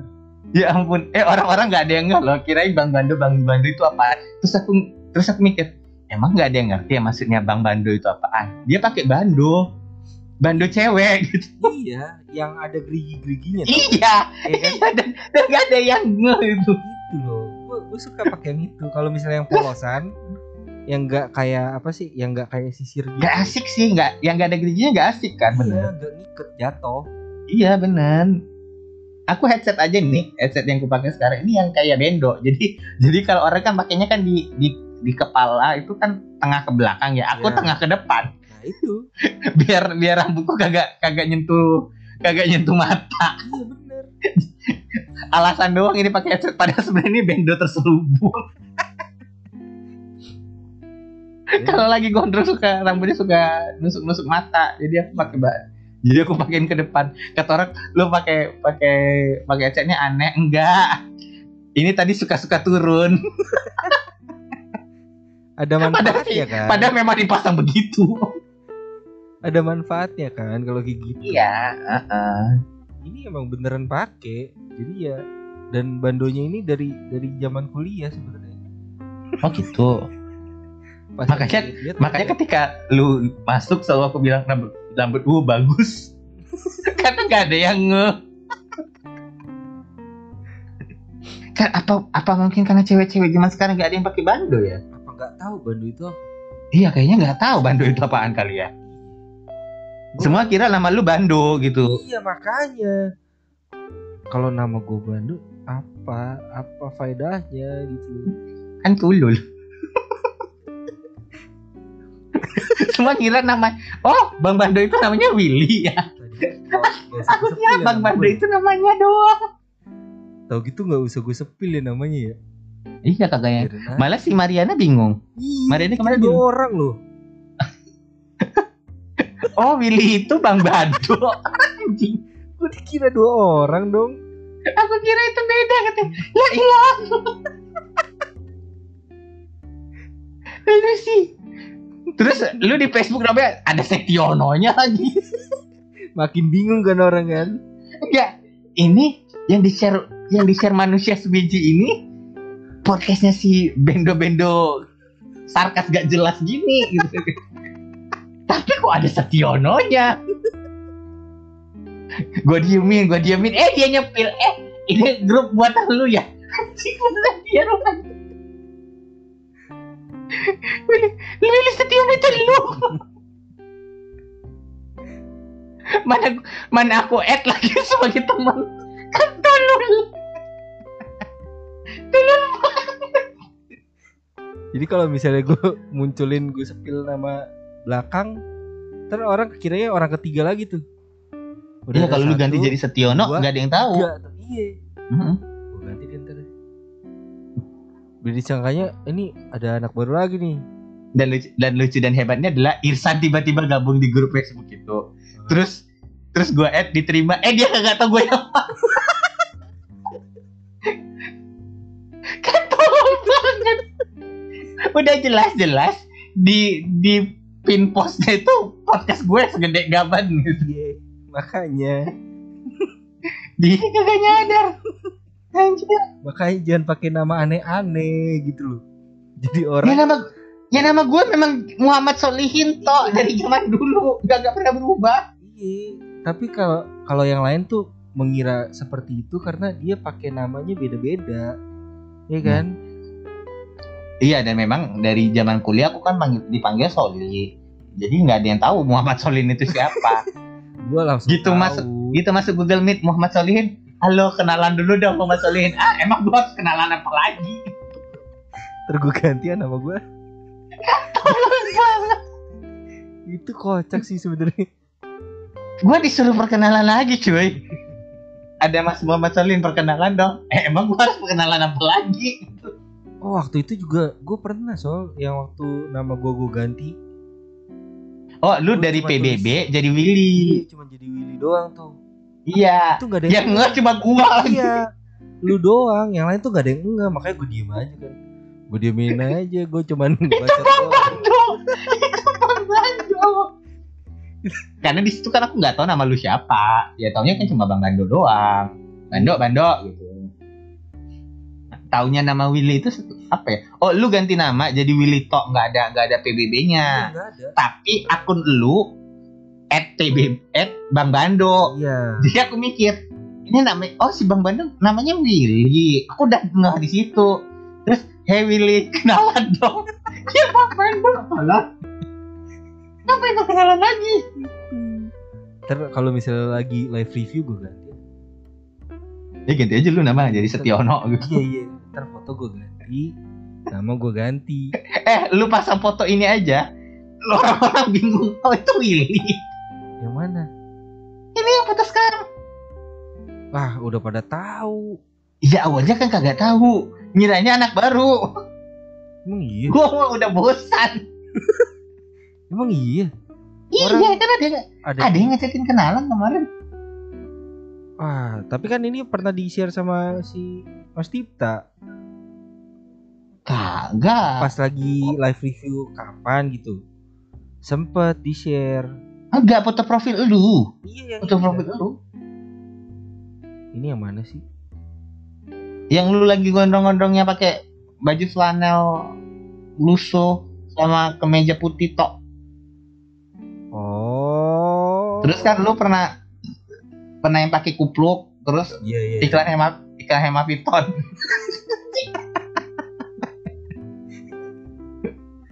Ngapain lu? Lu ngapain sih iklanin begituan? Ya kali aja soal dapat dapat sponsor kan dari Hema Vito. Foto, eh, pro, foto profil I G. Eh, kalau yang nggak tahu ya, ini foto profilnya Willy kesayangan kalian ini, Bang Bandung kesayangan kalian ini pernah tuh pakai minuman kesehatan, minuman kesehatan di Zoom gitu. Dia pakai kupluk senyum gitu. Pertama, itu minuman khusus pria dewasa gitu ya kan. Lu kurang sehat gitu. Butuh penunjang gitu, biar gereng gitu. Sampai harus diiklanin lagi gitu. Lu dapat endorse atau gimana sih? Itu masih jadi pertanyaan dalam hidupku ketika oh. ketika tiba-tiba ketika tiba-tiba muka lu tuh muncul di Instagram story gua. Itu pakai foto yang itu bisa kali ya? Yang gua pakai make up. Anjing. Itu masih gue simpan loh itu fotonya. Kali iseng gue ganti nama gue. Enggak, lu kepikiran apa sih pakai-pakai bedak begitu? Enggak tahu, so gue lagi lihat-lihat lagi iseng. Ada yang lucu nih. Ya udah coba aja dulu. Kali cocok kan, ternyata enggak ya. Jijik gue juga. Gue juga liatnya geli. Jijik gue sih. Awalnya aku kira lu pakai kayak face face app gitu, yang face app yang badannya cewek bohai, terus mukanya mukanya lu. Terus gue liat, kok kayaknya ini gak face app ya? Ini kayaknya beneran sih ya. Ini kayaknya beneran dia gak pakai face app. Makanya gue, liat gue jijik sumpah. Itu Instagram story-nya itu mungkin orang kira kan, ya mungkin orang kira kayak aku, ya kayak aku ngira pertama ya. hmm. pakai P S R gitu, mukanya di crop nanti masuk masukin ke badan cewek bohai gitu. Padahal enggak. Setelah aku teliti, setelah aku teliti kok ini editannya bagus banget ya, P S R-nya ya. Editannya bagus banget loh. Kayak asli dia pakai pakai bedak gitu. Terus aku liatin, kayaknya ini beneran dia pakai bedak, makanya aku D M. Lu ada, lu ada kenapa sih? Lu pengen, lu pengen nyobain dasar bini lu gitu. Gue lagi iseng aja pas kulit itu kayaknya bagus nih. Enggak, pertanyaan gue cuma satu, istri lu tahu lu pakai bedak? Tahu lah.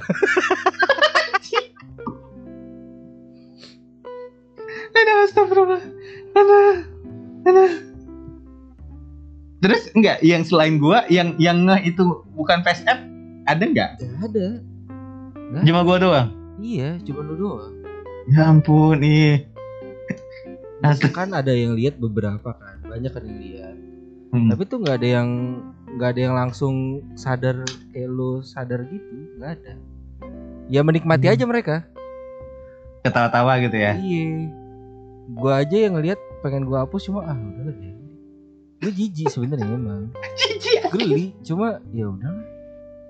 Ya ternyata gak ada yang sadar. Terus aku mikir apa nih anak memang ada gangguan, eh tapi istrinya lagi hamil. Dia, apa mungkin dia apa mungkin dia tipe yang bisa ngebuntingin cewek tapi suka sama cowok juga. Pikiranku bercabang loh asli. Pikiranku bercabang. Dia pakai baju hitam. Dia, jadi teman-teman itu pakai baju hitam, rambutnya digerai, rambut dia lagi gondrong-gondrongnya digerai, terus dia pakai bedak. Mending kalau cantik gitu ya. Ini kayak Bang Tigor dikasih bedak gitu. Bang Tigor yang suami-suami suami-suami takut istri. Ah, kau nah kayak gitu lu kayak. Tapi versinya rambut lu lebih tertata rapi lah. Anjir, anjir bener. Aku pikir oh ini anak ini anak nyoba-nyobain face app gitu ya. Tapi kok editannya bagus banget cropnya. Ini dia berapa kali filter, berapa kali ngedit. Gak belang kan? Iya. Terus aku lihat, tapi kok backgroundnya, tapi kok backgroundnya kok nyatu ya? Keren nih. Ya? Aku ini kayaknya beneran dia. Lu nggak, lu nggak pernah cobain wig gitu, wig, lip gloss gitu. Pernah. Aku aja yang foto, aku aja yang fotografer dan sering nge-makeupin cowok. Itu adalah makeup cowok paling absurd yang pernah aku lihat. Aku pernah, pernah gue pakai gitu. Gue juga pernah pakai B H nyobain. Penasaran B- aja Sol. Pakai apa? Pakai B H. Astaga. Iya nyobain dulu waktu kecil gue inget banget. Gue minjem B H mak gue. Gue tanya awalnya kan gue nggak tahu ya ini apaan kok sering dipakai, sering dicuci. Gue nggak tahu. Gue pakai aja. Anjir, anjir. Tahu kan responnya mama gimana orang tua. Eh lu tuh laki. Lah lucu abisnya ini gimana?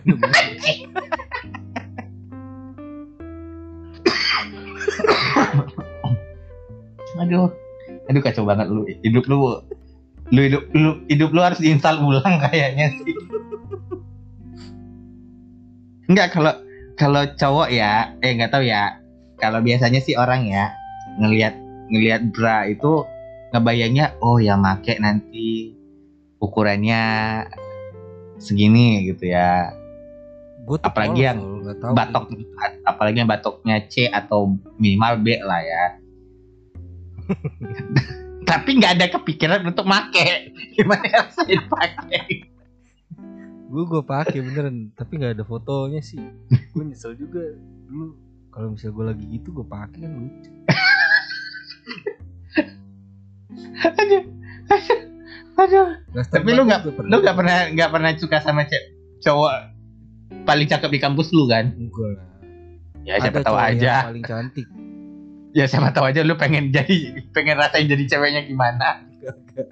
Ada cowok yang suka kayak gitu ada. Aduh, tapi tapi bener juga sih cowok-cowok yang begitu yang gitu kan. Itu pernah dipepet di dalam lift. Kayaknya kayaknya enggak enggak welcome sih dengan orang-orang yang seperti itu sih. Iya ya enggak, nggak bisa. Dia hmm. kayak ada ini sendiri gimana sih? Yeah. Kayak punya batasan sendiri gitu. Ah ini nggak bisa gue deketin nih. Hmm. Ya pokoknya ya hati-hati jangan sampai keterusan.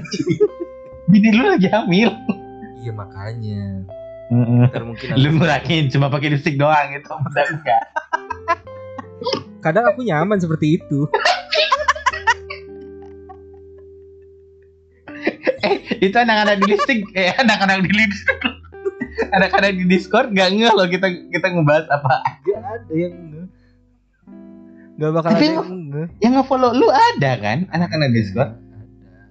Karena lu pernah nyebar nyebar ini juga kan, nyebar I G kan kayaknya. Pernah sih pas awal-awal pernah. Masuk itu. Ah pernah kayaknya. Terus aku ngefollow I G lu kenapa ya? Gak tahu. Podcast podcast kan cerita. Aja. Oh lu ngefollow gua kayaknya sih. Iya. Terus aku nge terus aku nge podcast bercerita. Namanya podcast bercerita tapi kok kok Bang Bando. Terus aku ingat, oh ini yang kemarin ya kayaknya. Makanya aku follow. Aku kira itu akun akun podcast doang. Eh ternyata akun pribadi. Gue males bikin lagi. Udah di situ aja. Ya sama, ya sama. Ngapain juga? Aku masih nggak ngerti sih ada orang bikin I G gitu ya kan? Gua dua. Cuman itu. Iya, cuman untuk bikin dipisahin ya. Cuma, iya, cuman untuk bikin bikin podcast. Tapi kalau Twitter iya aku bikin. Karena oh, Twitter iya, kan sama. Twitter kan text based. Kalau text based kan dia muncul di mesin pencarian. Kalau kayaknya Instagram enggak, captionnya enggak enggak masuk mesin pencarian kayaknya. Terus juga kalau misalnya lu tulis namanya doang itu muncul kok. Bukan iya kalau namanya doang, tapi ya. Kan misalnya kayak uh, misalnya kayak gue lagi lagi ngebahas misalnya kayak kayak kemarin deh lagi ngebahas tentang investasi. Kalau misalnya aku ngetik di investasi di di captionnya Instagram, mesin pencarian itu terlalu banyak orang yang bahas investasi di sosial media, apalagi Instagram sekarang kan. Kayaknya enggak kalah saing nih pasti gue bener. Iya. Karena kan Instagram gue itu mini-mini banget, mini-mini bitik lah. Imut-imut-imut, gak enak. Gak enak dimut. Gak enak dimut. Gue bikin namanya itu aja nggak nggak tahu bisa tiba-tiba kepikiran nama kayak gitu. Eh sama. Habis kalau misalnya ditulis nih ya, pertama gue bikin tuh tulisnya Bang Bando gitu ya. Gak eh udah ada. Masa gue pakai alay sih, pakai nol gitu kan gak lucu. Serius udah ada yang namanya Bang Bando? Ada tapi emang orang ini apa sih pribadi punya. Mm-hmm. Tapi namanya siapa? Oh at Bang Bando, at iya, Bang Bando. Instagram. Iya ada. Oh gitu. Ada fotonya yeah. Lagi ya gitu lah. Atau podcast Bang Bando gitu kan bisa. Bukan P B B juga sih singkatannya. Kepanjangan. Ada yang singkatannya P B B juga, podcast Buruh Bang. Buruh Bang. Oh iya, Buruh Bang itu enak, enak dengar. Iya. Enak, enak. Gue mau coba masuk, kan pernah pengalaman jadi anak bang. Bangke. eh tapi tapi temanku banyak sih yang yang orang bang dan ternyata tidak semengerikan itu sih pekerjaannya, cuma ketika lu salah nginput angka nol, wassalam. Lu langsung dipakein wig, pakai B H lu. Keliling kantor. Enggak, lu harus nyari itu itu transaksi ke siapa dan harus harus di dihubungin gitu. Iya. Itu pokoknya lu kalau misalnya kalau di bank itu memang itulah kenapa psikotestnya di bank itu aku rasa lebih panjang tahapannya dibandingkan dibandingkan wajib, wajib. dibandingkan pekerjaan lain karena dia memang harus ketelitian, apalagi yang yang yang berurusan dengan angka itu dia dia kayaknya lebih banyak yeah. lebih banyak minta minta tesnya karena lihat aja loh yang di, diurusin angka cuy dari pagi. Iya gue pernah ikut itu yang tes pertama tapi tuh gimana ya itu psikotes aja gue nyontek pas di situ.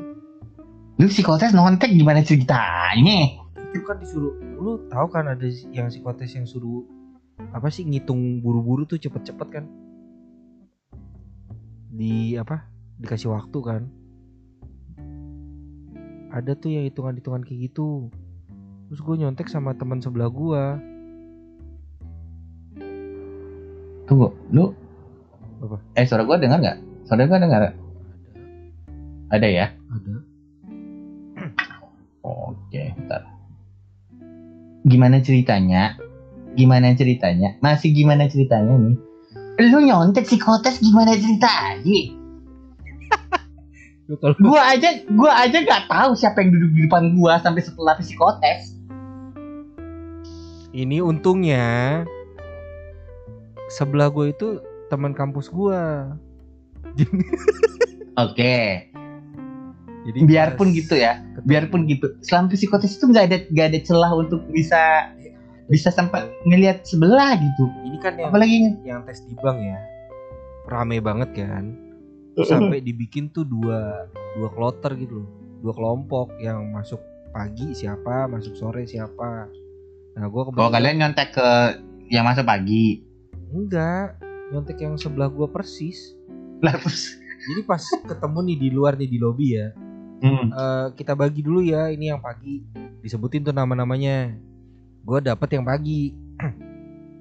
Terus pas lagi nunggu, gue ngeliat temen gue di situ ngobrol hmm. segala macem, ya udah pas masuk duduk sebelahan, oke, okay. bareng. Terus pas lagi dibagiin tes, tes yang pertama masih aman, kan cuman tulis-tulisan gitu-gitu doang lah, bacaan segala macam. Pas masuk tes yang kedua udah mulai hitungan tuh, masih aman juga, belum cepet kan. Pas masuk hitungan yang ketiga, hitung-hitungan yang cepet, gue nengok ke dia. It, aduh, hitung-hitungan cepet lu malah bisa ngeliat ya? Gue nggak sanggup loh. Pas di ini kan di, dia kasih, dia kebuka juga kan, posisinya kebuka gitu, kelihatan. Ya udah gue liatin aja pas di sebutin segala macem, gue liatin sambil gue tulis. Tapi gue lebihin satu jawaban gue. Kok bisa? Jadi pas udah disuruh kumpul atau gimana, gue lebihin lagi tuh di bawah-bawah itu, masih gue isi, temen gue udah stop. Oh. Alhasil pas pengumuman dia nggak lolos, gue lolos. Tuh gue nggak enak sih sebenarnya, cuma ya udahlah.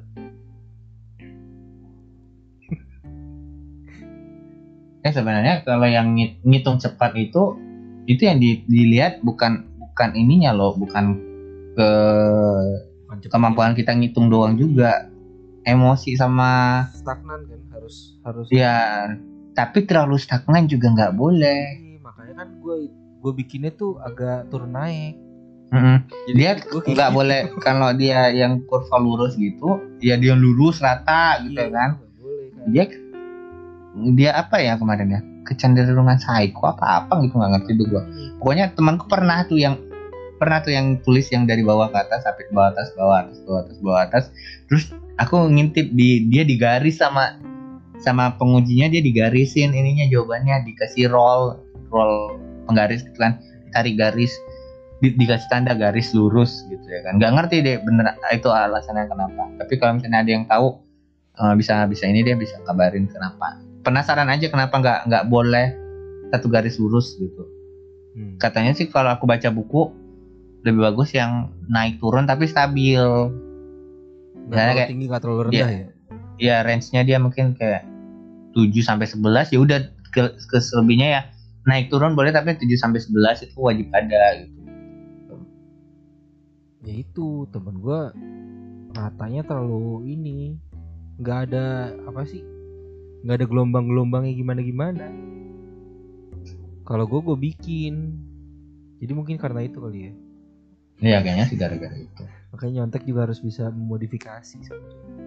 Iya. Kalau lu udah nyontek, terus lu, lu lebih belangsak dari yang lu contek, lu tulul.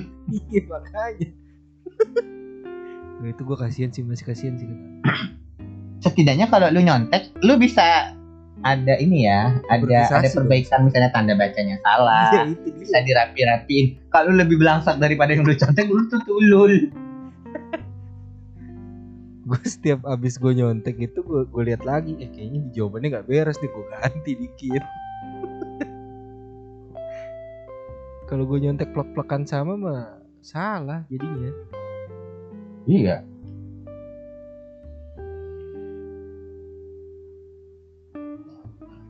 Tapi kalau bisa, tapi nggak tahu ya. Aku tuh, nah kalau kalian yang ikut psikotes, sebisa mungkin sih kalian belajar lah.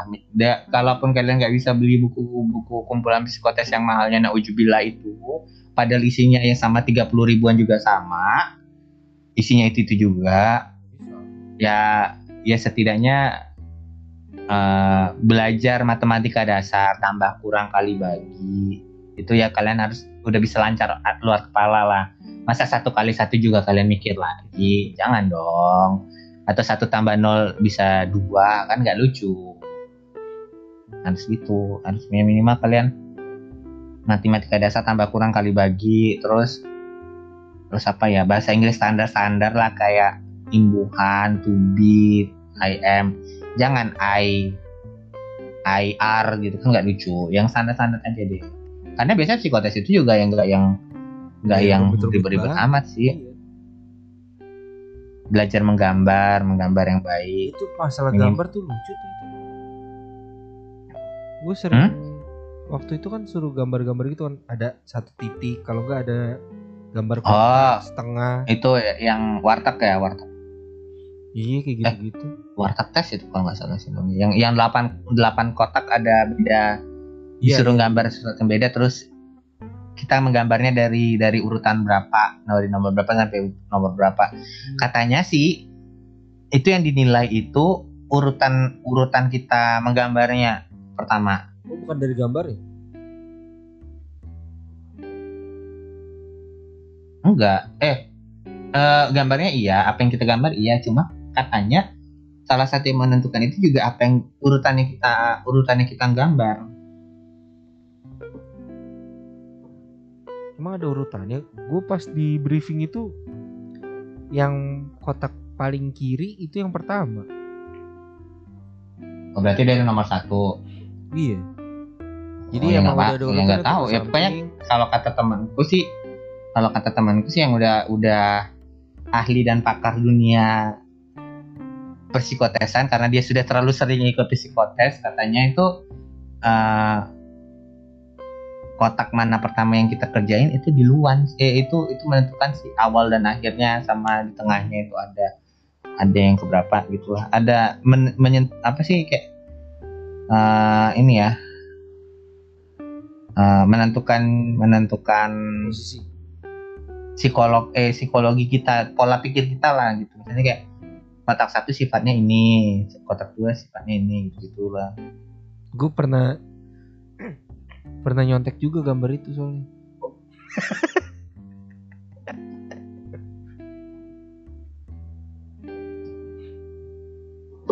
Lu gambar aja nyontek? Iya, karena kan gue mau lihat. Ya elah, di internet juga udah banyak kali yang yang ini agaknya dengan kamu kali itu. Kalau misalnya sama gue nggak mau, jadi gue rubah gitu. Tapi aku beneran ada yang beda sih, kayak yang titik itu aku gambarnya kupu-kupu. Gue yang titik gambar ini, diagram ini.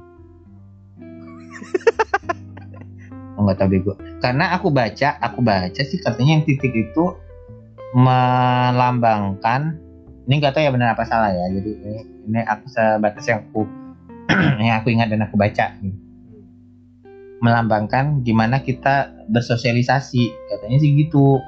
Jadi aku gambar aja kupu-kupu tiga ekor. Tiga ekor kupu-kupu. Gue gambar wave audio soalnya. Wadaw. Iya makanya. Wah gue yang singit kayaknya gue pikir.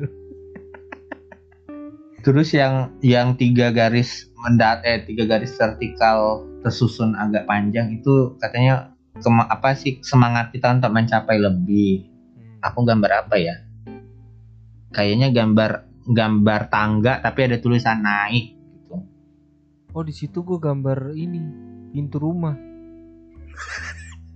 Ada yang ada yang nyuruh gambar, ada yang nyuruh gambar tiang listrik, ada yang nyuruh gambar um, kayak apa kayak tangga tangga podium gitu. Banyak deh gitu, nggak nggak tahu sih benar apa enggak. Pokoknya yang mencerminkan pengen mencapai sesuatu yang lebih itulah katanya, eh, tapi nggak tahu deh. Kan suka kalau nggak salah inget gue ada gambar kotak gitu loh di bagian pojok. Pojok kanan bawah ada kotak. Nggak, nggak ingat aku kotak yang mana ya? Oh, yang kotak. yang yang aku lupa sih, lupa aku gambar apa aja. Aku ingatnya itu doang sih. Yang tit- karena karena apa? Karena aku yang titik itu titik itu aku beda sendiri soalnya sama buku-buku yang lain. Buku yang lain kan gurunya gambar apa ya? Gambar sasaran bidik kalau nggak salah, sasaran bullseye gitu yang target. Ya. Hmm. Tapi aku nggak nggak gambar itu. Aku gambarnya kupu-kupu tiga ekor. Kepikirannya itu doang sih. Gambar gua nggak ada yang jelas. Terus disuruh gambar pohon gitu kan? Ya udah gambar satu garis. Katanya harus harus satu garis, ya nggak ya nggak apa-apa. Nah itulah gunanya kalian belajar, setidaknya kalau kalian belajar gambar sebuah pohon kan nggak dikasih tahu gambar pohon apaan ya, saya bikin aja gambar pohon apa gitu kan. Disuruh gambar orang juga sih kalau yang gambar orang itu melakukan. Gambar orang aku gambar satu tarikan garis sih, satu tarikan garis doang. Gue nggak pernah iya. Satu tarikan garis pernah ini aku sampai latihan orang, sih orang terdekat. Hmm. Aku aku sampai lat, sampai latihan bikin bikin gambar orang satu tarikan garis. Nah itu itulah kalau kalian belajar, setidaknya ketika muncul pertanyaan itu atau instruksi seperti itu kalian nggak gelagapan, karena banyak orang yang buang masa apanya ya masa masa di ininya disuruh gambarnya dengan selingak-selingok pada disuruh ngapain sih. Kalau kalian udah belajar, udah ada persiapan, setidaknya misalnya dikasih kertas kosong nih, nggak ada pertanyaannya. Terus moderatornya bilang gambarkan pohon. Nah kalian ngerti kalian harus ngapain. Walaupun nggak sepenuhnya benar, ya kita juga nggak tahu kan. Atau dikasih kertas, aku pernah dikasih kertas sepotong. Terus ceritakan, ceritakan Anda dalam sepuluh kalimat. Hanya dalam sepuluh kali titik. Wah. Bingung gak lu? Cuma dikasih kertas ukurannya sejengkal lah. Ukuran sejengkal manusia, lebarnya setengah jengkal. Eh, sejengkal juga deh, sejengkal juga. Kecil segitu. Perintahnya cuma itu aja. Gambar apa? Ceritakan dalam sepuluh kalimat. Gak ada ceritain apa, gak jelas. Bebas aja itu. Yang ngegambar diri doang. Uh, iya. Pokoknya sepuluh kalimat. Harusnya jawabannya apa? Gak ada jawabannya. Ya, sebebas-bebasnya aja gitu.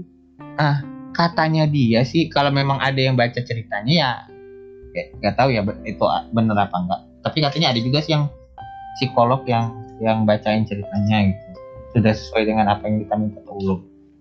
Tapi sih katanya itu tergantung ini. Kalau di komputer itu namanya alignment-nya. Rata kiri rata kanan, posisi teksnya di mana, di atas atau di bawah, depan atau kiri. Oh, iya, iya. Tulisannya rata atau gimana, atau menukik naik atau menukik turun. Itu yang dites ternyata katanya, katanya, nggak tahu benar apa enggak. Tapi ada juga sih mungkin yang yang ini kali ya, ceritanya bagus kali. Soalnya ada beberapa yang yang waktu lo tes itu ada yang beberapa uh, beberapa ceritanya bagus banget aku merasa. Ya aku cuma nulis saya bangun tidur tadi pagi gitu-gitu. Ya kan, ya udah bikin bikin bikin tulisan dalam sepuluh kali titik, sepuluh kali emas. Ya bingung, ya, sih. bingung sih. Katanya sih itu dari misalnya kayak kalau misalnya dari atas ke bawah dia lebih ke atas, tandanya begini, atau kalau lebih ke tengah dia kayak begini, atau kalau lebih ke bawah dia begini, terus kiri ke kanan. Kalau lebih ke kanan dia, dia seperti ini, kalau lebih ke kiri dia seperti ini. Katanya segitu, itu yang di, di dilihat, dinilai gitu. Ya sih. Lu ngerti kayak gini-ginian nyontek atau gimana sih? Belajar, baca buku. Oh gitu. Berarti uh-huh. Lu secara nggak langsung bisa nilai karakter orang. Ah, uh, tergantung. Udah sampai tahap itu. Kalau uh, lu lu nanti lu, nanti kalau ada kesempatan lu harus, kalau aku tuh selalu bilangnya tuh kita ngobrol ngobrol dalam artian ya ngobrol sebebas-bebasnya. Jadi uh, ya kita nggak tahu ya, orang itu sering kesetil aja kalau misalnya udah ngobrol sama aku masalah dia itu apa tanpa tanpa aku harus nanya gitu. Tapi kalau lu mau nyoba, lu harus spare waktu empat jam kosong. Dalam dalam dan dalam keadaan sadar, tidak boleh dalam pengaruh obat, Terus iya benar, aku serius, tidak boleh dalam pengaruh obat. Merokok boleh, hmm. tapi obat-obatan dan alkohol enggak. hmm. Hmm. Benar-benar harus sadar gitu ya. Harus sadar, jadi kalau misalnya uh, jadi aku bilang selama dua hari jangan minum, jangan min- konsumsi obat yang enggak perlu-perlu amat. Misalnya dia ada asma, tapi kan nggak lagi kambuh ya, ngapain minum obat asma? Gitu. Hmm, kecuali kalau dia minum multivitamin, itu nggak masalah sih. Ini ada teorinya juga? Enggak, karena orang ngobrol dengan pengaruh pengaruh kimiawi dengan orang ngobrol dengan nggak pengaruh kimiawi itu beda loh. Iya beda sih, tapi bukannya kalau orang yang ada pengaruh alkohol atau apa itu dia lebih lugas ya ngomongnya? Lebih lugas tapi tidak kontrol, belok-belok, maksudnya nggak nggak on point. Nggak, kita nggak bisa nggak kita nggak bisa tektok lebih.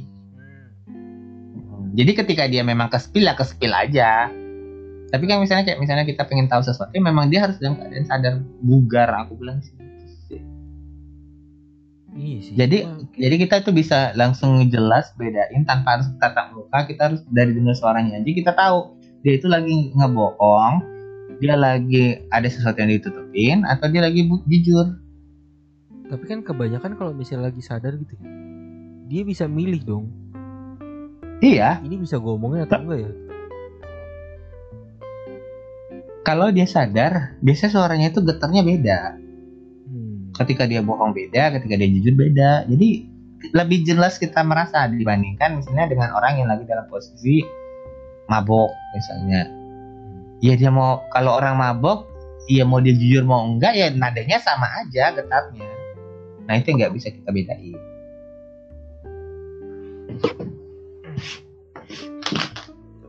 Kalau misalnya mau ngorek-ngorek orang itu, aku nggak pernah ngorek-ngorek sih, biasa kesepil aja sama dia. Ih kadang gue kepikiran sih kalau misalnya kayak tahanan gitu ya, mau dikorek informasinya segala macem, kasih minum aja. Nah, buktinya nggak semua orang bisa kan? Iya sih. Ada yang orang dikasih minuman muntah kayak gue. Lambungnya nggak kuat. Minum teh aja kadang muntah, kan lagi minum kopi, kan lagi mabok lah, ilah. Lu pernah belajar tarot ya, Sob? Hah? Tarot. Uh, pernah baca. Itu ngaruh ke ini gak sih? Ada teori-teori psikologi gitu gak sih? Iya. Oh ada ya? Udah. Lu dengerin aja podcast gue sama tukang tarot. Oh ada? Ada. Lu scroll aja ke bawah. Gue belum sampai bawah kan. Sebelum, tiga, sebelum tiga puluh hari bersuara sih itu. hmm. Jadi tarot itu kan sifatnya konsultasi. yeah. Konsultasi yang tidak, bukan tidak psikologis ya, konsultasi yang belum tentu dia punya degree psikologis. Karena misalnya gini, kalau misalnya dia kan ke tarot itu kan terkadang kan pengennya pengennya cuma untuk curhat. Iya, kebanyakan itu kan. Iya kan. Jadi kan kartunya mau keluar apa? Ya misalnya gini, dia lagi berkabung gitu, berkabung, berduka, terus dia datang ke tukang tarot, terus tukang tarotnya buka kartu yang yang apa ya, misalnya kayak one bukan apa gitu, nggak ngerti deh. Terus sebenarnya arti kartu itu buruk gitu, tapi dia ngelihat dia dia dia udah muram gitu, sedih. Masa si psikolog apa si tukang tarotnya ng- ngasih sesuatu yang lebih buruk lagi gitu kan, jadi jadi nggak nggak etis gitulah ya. Tapi kan kartunya random kan. Nah kartunya kan random kan, dia kan ngebacain kartu. Jadi kan dalam artian kartu itu kan cara penyampaian dia itu kan beda. Oh, oke. Okay. Iya, jangan sampai kartu setelah dia bilang, "Ah, ini kartunya jelek nih, lo bentar lagi mati." Mati beneran itu orang. Kalau ada kalau ada tukang tarot yang ngomong begitu, dia udah lagi berkabung terus keluar kartu yang jelek, dia bilangnya mati. Iya, ya gimana ya? Itu kliennya mati beneran, bener. Pasti, yakin dah. Berarti kalau misalnya misalnya gue nih datang ke tempat tarot nih, lagi berkabung. Kartu yang diambil sama orang itu kan bisa aja jelek kan. Iya. Nah dia tetap ngasih itu atau cari-cari lagi? Ngasih tetap ngasih, ngasih kartu yang itu. Jadi atau? Jadi sebenarnya kan tukang tarot itu kan hanya mediator penyampaian penjelasan dari kartu-kartu yang keluar. Cuma ya balik lagi, dari segi segi penyampaiannya kan masih bisa diperhalus, masih bisa dienakin. Biar misalnya gini, kalau dia udah sedih terus ketemu kartu yang ini, ya biar dia itu tidak tambah sedih. Bagaimana, apa yang harus di diawasin, apa yang harus diwaspadain, apa yang harus disingkirin dari hidupnya. Misalnya dia baru kemalingan gitu ya kan, kemalingannya gara-gara sifat dia ceroboh, misalnya ninggalin kunci gitu ya kan. Nah kartunya ngebuka itu misalnya kayak kamu baru mendapatkan kesialan gitu. Masa masa tukang taruhnya bilang, Anda lagi baru dapat dapat kesialan ya, kan nggak lucu. Nah ya tergantung penyampaiannya ya. Nah biasanya sih gitu, karena kan ya kita tuh ke tukang taruh gak usah ta- gak usah banyak cerita deh. Kita tuh pengen mendengarkan sesuatu yang baik gitu kan, tapi kan nggak semuanya nggak semuanya terkadang ketika kita taroting hasilnya sesuatu yang baik. Nah balik lagi cara penyampaian kita aja gitu. Karena untuk orang yang udah udah sedih datang ke tukang tarot makin sedih, yang ini kita dikutuk dia, ngapain gua kesini kalau misalnya dengerin begituan gitu, gua udah sedih dari pagi. Berarti nggak semua nggak semuanya itu baik kan? Maksudnya nggak semua baik, tergantung penyampaian kita aja. Walaupun sebenarnya buruk kan, bisa bisa kita bilang gini, eh tapi nih uh, untuk jaga-jaga aja nih, jangan apa uh, kamu tuh jangan jangan terlalu ceroboh deh beberapa hari ini, apa takutnya nanti apa uh, mengganggu ke ke teman-teman kamu, mengusik gitu kan. Bisa enak, lebih lebih enak lengkapnya kan dibandingkan, ah bentar lagi lu dapat sial nih. Kalau tukang tarot begitu, kliennya kabur kali. Ya dia kan penyedia layanan jasa, bukan bukan benda. Kan dia jasa ya. Ya otomatis dia harus menjaga kepuasan customernya gitu. Karena kan jasa yang diukur, kalau kalau yang namanya jasa itu yang diukur ya kepuasan kita gitu. Servisnya kita, nggak ada yang lain. Iya sih. Kalau kecuali kita jual barang, barangnya diterima rusak kita ganti baru, udah selesai kan. Kalau ini kan jasa, jasa itu kan berurusan dengan berurusan dengan apa ya, rasa gitu. Ya kalau misalnya dia nggak nyaman dengan kita, walaupun penyampaian kita baik-baik aja, pasti dia nggak akan balik. Gitu. Bedanya sama rasi bintang apa tuh? Kan sama. Uh, beda ilmu. Astrologi, kartomansi. Palm reading itu, palm reading apa ya uh, sebetulnya? Aku lupa sih. Beda, itu beda ilmu semua. Beda ilmu. Walaupun tujuannya untuk pre, apa ya, ngeramal. Tapi hasilnya tuh bisa identik loh. Iya kan? Ya mungkin energinya sama kali ya. Kayak gitu aku nggak nggak perdalam sampai situ sih. Kalau misalnya gimana ya? Kalau misalnya dibacain apa sih rasi bintang gitu-gitu, kadang itu bisa seratus persen sama. Apa emang gue yang ngerasa sama atau gimana sih? Ya nggak tahu ya, balik lagi mungkin aja yuk, lu ya lagi euforia terus eh tiba-tiba ini sama lo sama yang aku baca di dari Sio gitu ya kan.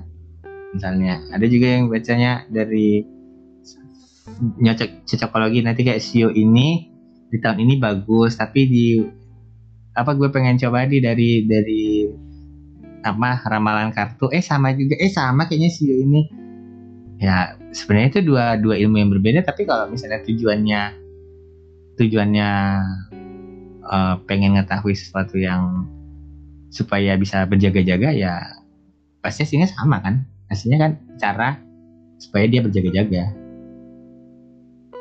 Ya baik, tapi balik lagi beda di penyampaian aja. Berarti gue nggak usah ke sekolah ya, mendingan gue ke tukang tarot ya. ya, ya kan beda beda ilmu juga kan, udah gue bilang beda ilmu. Cuma psikolog lebih, itu lebih murah kan, psikolog psikolog itu kan dia untuk apa ya, untuk psikologis kita. Ya tukang tarot kan nggak, kalau pun saja dia dia apa ya mengedepankan hubungan baik dan psikologi kliennya, kan juga bukan berarti dia sarjana psikologi kan, yang ngerti tentang umat manusia cara berpikirnya. Dia kan dia based on practice, dia kerja berdasarkan pengalaman, berdasarkan kerja langsung di lapangan, nggak teori gitu. Hmm, hmm, lebih murah mana sih? Aku nggak pernah ke psikolog sih.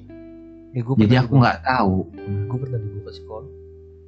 Psikiater. Gue pernah dibawa ke psikiater atau psikolog. Emang bedanya apa sih? Gue kadang nggak ngerti tuh. Seingatku kalau psikiater boleh ngasih resep. Oh gitu. Oh gue nggak dikasih, nggak hmm. dikasih berarti ke psikolog ya. Ya tapi nggak tahu ya kalau misalnya uh, kebalik. Pokoknya salah satu di antara dua itu boleh ngasih resep, resep. Oh. Uh, nggak dikasih apa-apa. Penenang gitulah. Sehingga gue tuh waktu zaman-zaman masih masih T K lah, baru-baru mau ke S D, tiba-tiba diajakin jalan sama orang tua gue, dimingin-mingin mainan lah segala macam.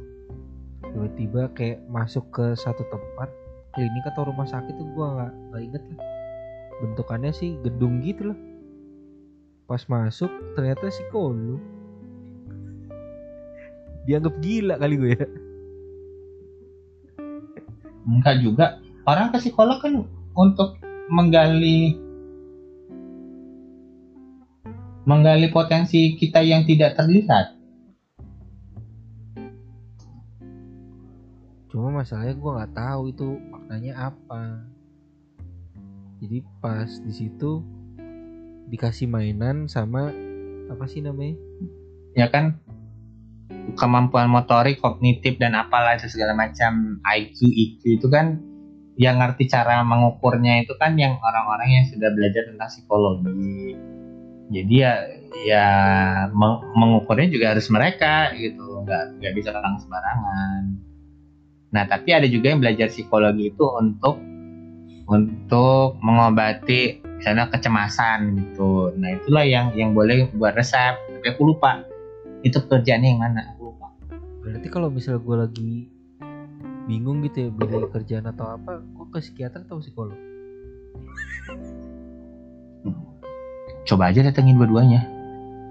Oh, gue... Tapi seingatku sih, pokoknya yang boleh ngasih resep itu juga juga untuk menggali lebih lanjut tentang tentang diri kita sih. Karena apa ya? Uh, aku tadi mau ngomong apa? Intinya adalah yang itu dua pekerjaan dengan dua izin praktek yang beda, setauku ya, setauku. Hmm. Jadi izin praktek psikiater dan psikolog itu seingatku beda sih, bukan sama. Sama kayak sarjana hukum itu nggak bisa, belum bisa buat uh, akta. Dia harus ikut kuliah magister namanya kenotariatan. Oh. Lulus dia harus ikut ujian ujian profesi lagi. Oh. Saya tahu sih alurnya begitu. Kurang lebih sama kayak ini ya. Akuntan juga. Mm-hmm.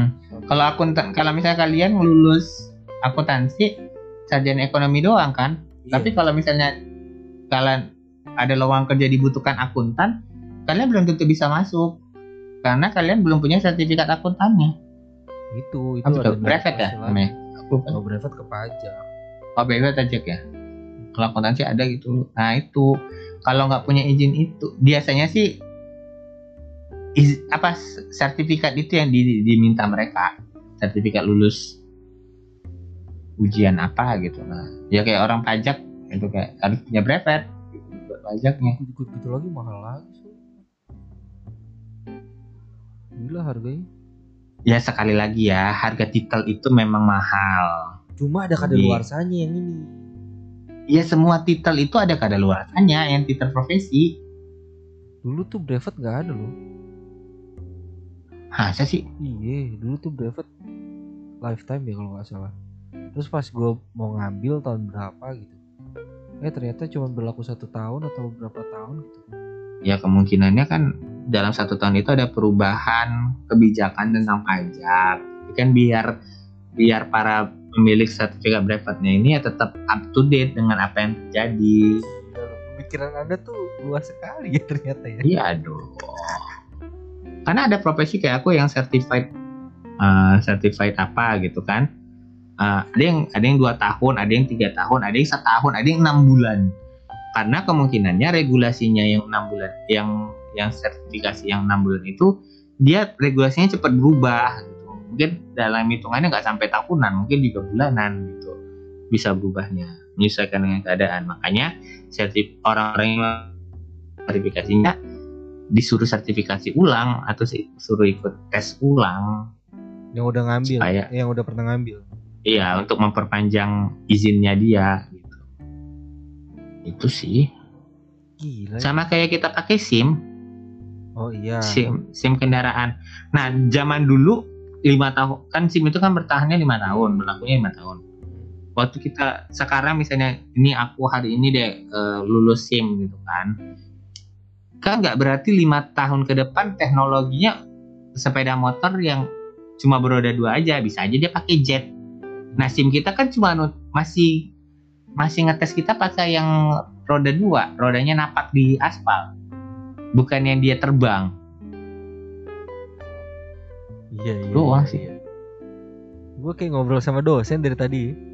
Gila lah. Besar jadi orang bodoh kayak tadi. Goblok banget malah. Lu gak mau jadi motivator aja, so?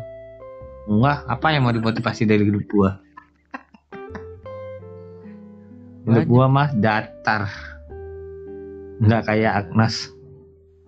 Gimana kok kayak Agnes? Ya kan life is never flat. Aduh, aduh, gue mikirnya kemana-mana loh.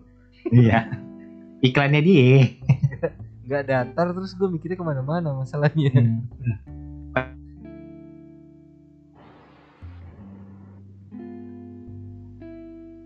Gitu. Jadi bagi kalian punya sertifikat profesi, ya perhatikan aja itu lisensinya ada sampai berapa tahun. Bahkan izin untuk operator forklift aja itu ada masa berlakunya loh. Oh iya, itu gue tahu tuh ada. Mm-hmm. Dan harus diperbaiki, eh, diperpanjang lah minimal. Tapi kayaknya nggak ikut tes sih kalau masih masih belum lewat tanggalnya, sama kayak ngurusin kayaknya. Cuman kayak ini doang ya. Apa sih namanya? Nah, ibaratnya kayak SIM lagi deh. SIM itu kalau dia lewat masa berlakunya kenapa disuruh tes ulang? Nah itu gue gak tahu tuh. Kalau kita positive thinkingnya aja, itu karena kemungkinannya dia sudah terlalu lama mungkin tidak nyetir. Hmm. Nah jadi kan ada orang yang tidak nyetir lama itu karena mungkin sakit gitu kan. Ya, ya kemampuan dia nyet, tidak nyetir lama itu kan berpengaruh dengan performa dia ketika dia mau nyetir lagi gitu. Sedikit banyaknya pasti akan ada. Gue mikirnya malah ini. Wah, nah makanya di makanya diuji lagi masih sesuai standar gak? Tuh, kalau menurutku sih seperti itu. Anda sangat positif sekali ya. Iya dong. Bagaimana sih bisa berpikir positif seperti Anda? Kalau lu udah ngobrol intimate sama gue, terakhir kali ada yang nangis sih. Loh, gue mau coba. Kalau kayak gitu gue mesti coba nih. Soalnya gue harus nangis nih kayak gini. Kok lu ada masalah apa emangnya? Gak ada sebenernya sih. Cuma oh, berarti ada pergejolakan. Lu tahu nggak sih gimana gue tahu orang punya masalah atau enggak? Kan ini gue lagi jelas. Cuma pergejolakan masalah kerja doang. Enggak, lu mau tahu nggak sih kenapa gue bilang ada? Katanya nadanya. Iya. Tadi kan gue agak berhenti sebentar kan, kayak mikir. Nah, nah. Gitu. Tapi lu nggak mau nggak mau orang tahu, belum mau deh, belum mau. Oh ini gue mau kasih tahu loh, nggak apa-apa. Anjing. Eh, lu jangan buat jangan buat apa dong, klien gue drop loh. Iya iya benar. Nggak ada nggak ada nggak ada nggak ada klien klien sih, teman-teman semua itu. Gue belum mau kasih tahu. Ya gitu deh. Nantilah bener-bener harus intimate sih. Sepertinya saya bisa. Uh, lu, lu kalau misalnya mau tahu orang itu lagi bohong atau enggak sama lu, gini aja. Lu hafalin hafalin logat dia hmm. ketika dia lagi jujur. Hmm. Misalnya ketika dia uh, kita tanya nama kamu siapa, hmm. ketika dia jawab jujur, misalnya, misalnya kayak nama saya Yanto Pak, misalnya gitu kan, Yanto Pak. Di situ ada ada lengkungan suara yang dia halus. Yanto. Enggak kayak Yanto Pak. Kan ada kayak dia nggak bohong di situ. Kita oh. pasti merasakan dia tidak bohong. Oh. Terus tanya hal yang sama, tanya hal lain dan rasain. Kalau kalau kalau dia lagi misalnya kayak oh dari misalnya kayak dia beneran dari Sukabumi. Kamu dari Sukabumi ya? Iya Pak. Nah, leng- kalau lengkukan yang sama terjadi berkali-kali dengan dia ngomong benar, hafalin lengkukan itu. Nanti ketika kita tanya sesuatu dan lengkukannya tidak seperti itu, berarti kemungkinannya ada dua, dia bohong atau ditutup-tutupin. Oke. Okay. Mm-hmm. Jadi itulah kenapa aku aku tahu kadang misalnya orang lagi, walaupun kita lagi nggak ngok, kita nggak pernah ketemu, nggak pernah lihat mimik. Tahu dari suara itu bisa bisa ketahuan kita bohong atau enggak. Wah, gue mesti belajar sih. Gak tau itu itu teori aku aja sih, karena aku membedakan orang lagi bohong atau enggak kalau dia via telepon seperti itu. Nah biasanya yang operator-operator penipuan itu nadanya sama, dia flat. Iya bisa bisa flat gitu loh. Mm-hmm. Gue kadang salut sih. Nah uh, cara ngetesnya gini aja. Nah, tadi siapa namanya Mbak? Pasti biasanya mereka langsung matiin kalau dia itu uh, penipuan. Kalau pasti tanya nama? Iya, nama. Nama deh, paling penting nanya nama dia. Sampai dia bilang uh, clear, ngomongnya kencang gitu, namanya dia siapa. Hmm. Biasanya sih langsung ditutup kalau misalnya penipuan. Lu gak kerja selalu besok? Kerja? Udah nih. Nah, yang yang punya podcast kan lu, yang nanya-nanya juga lu dari tadi. Gue cuma jawab doang. Gue kadang masih banyak penasaran masalah soal seru. Ada aja yang di otak gue yang tiba-tiba muncul pertanyaan-pertanyaannya. Terakhir kali aku, terakhir kali aku podcast sama Rizkan empat jam. Terus terakhir kali aku ngobrol intimate sama siapa ya? Gila. Komo kayak sama Komo empat jam juga sih. Intimate ya. Bukan bikin gimana? Nah, bukan topik podcast. Tapi kalau sama Cici Ega, sama suaminya, iya ngobrol intimate plus untuk bikin podcast. Hmm. hmm. Benar. Karena memang benar. Karena kalau aku bilang ngobrol intimate itu kita ngobrol biasa aja. Ngobrol biasa. Karena kan aku bilang, aku selalu bilang sama sama teman-teman gue, aku tuh tidak praktek, kita cuma ngobrol biasa. Kita cuma ngobrol biasa kayak curhat ke teman. Kalau cowok kayak ya man to man talk. Nah. Jadi terkadang aku bilang kalau mau ngerokok ya silakan, kalau mau selain mabok ya. Iya iya iya. Nah, selain yang menghilangkan kesad- menghilangkan kesadaran itu aku tidak anjurkan kalau lagi ngobrol sama aku. Karena nanti aku aku pintar sendiri. Gitu. Saya seperti itulah orangnya. Udah, habis ini kita intimate lah. Boleh, Rumah atur aja jadwal.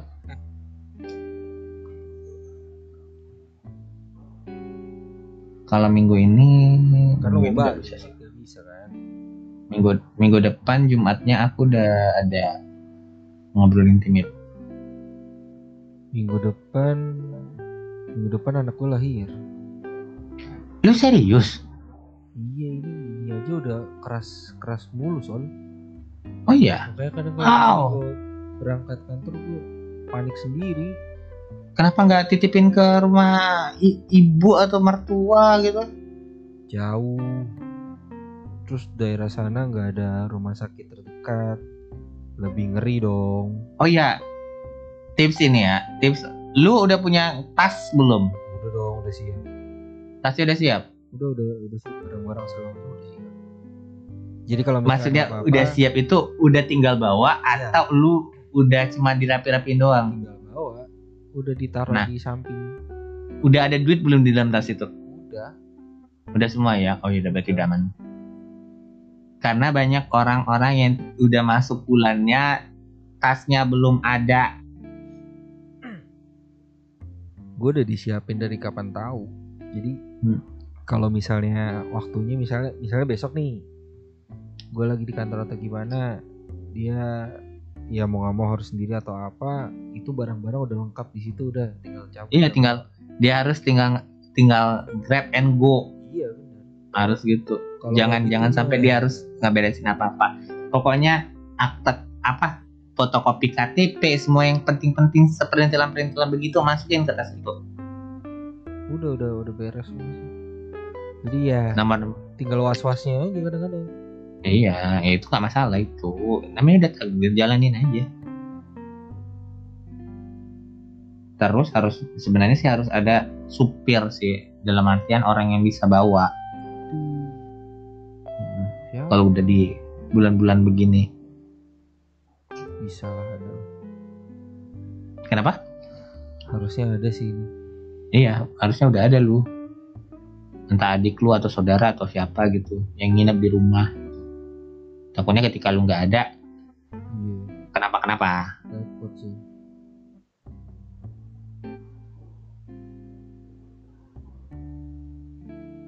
Udah gitu. Bobo. Hmm.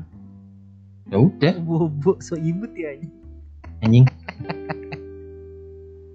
Ntar gue minta ini podcast ya. Lu podcast nanti isinya bip bip doang dong. Gue anjing anjing dari tadi. Eh gue ngomong anjing lagi. Apaan gue bip bip bip? Kan tempat gue. Yaelah rusak dah citra gue. Enggak dong. Kan gak gue sebut namanya. Tapi mungkin akan gue panggil. Di sana aja dong. Selamat ulang tahun uh. untuk Soli. Tolol. Loh. Iya dong. Udah lewat dong, udah setengah satu malam ini. Ya udah setengah satu pagi. Udah lewat dong. Daripada tidak sama sekali. Ya sih. Ya kan, dan ini kan pengucapannya terakhir daripada yang terakhir kan. Jadi berkesan harusnya dua puluh sembilan tahun lu. Ya kagak lah, lu udah lewat setengah, udah lewat tiga puluh menit kali.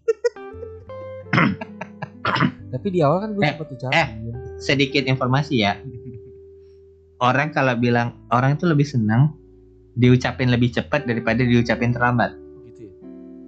Mm-hmm. Kok gue malah seneng kalau ada yang ngucapinnya telat ya? Tapi rata-rata orang lebih suka diucapin lebih cepat karena setidaknya itu menunjukkan bahwa orang yang ngucapin itu dia sebenarnya aware sama kita. Dia mengakui keberadaan kita.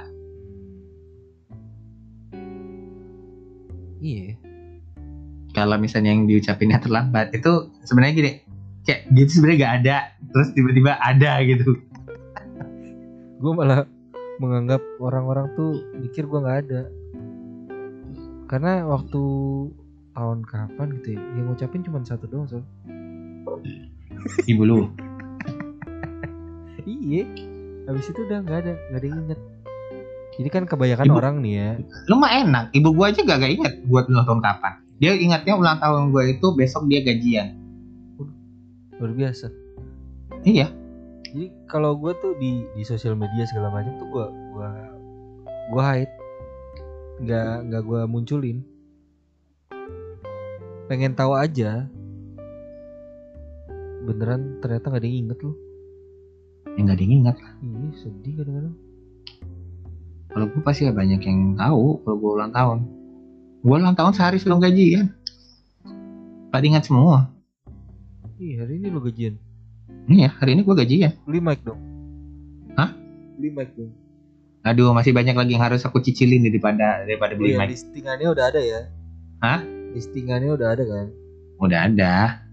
Rumah baru dulu kan? Iya, ada tuh yang deket Surabaya empat ratus jutaan.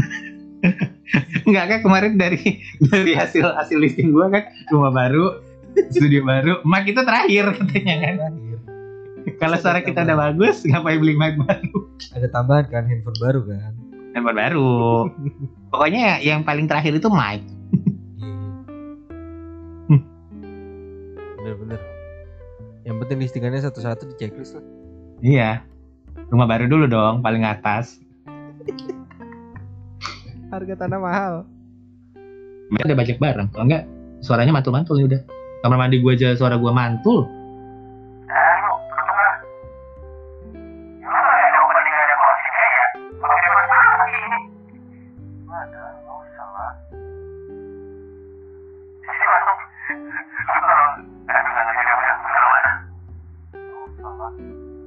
Apa? Opening-opening, closing-closing. Kadang tuh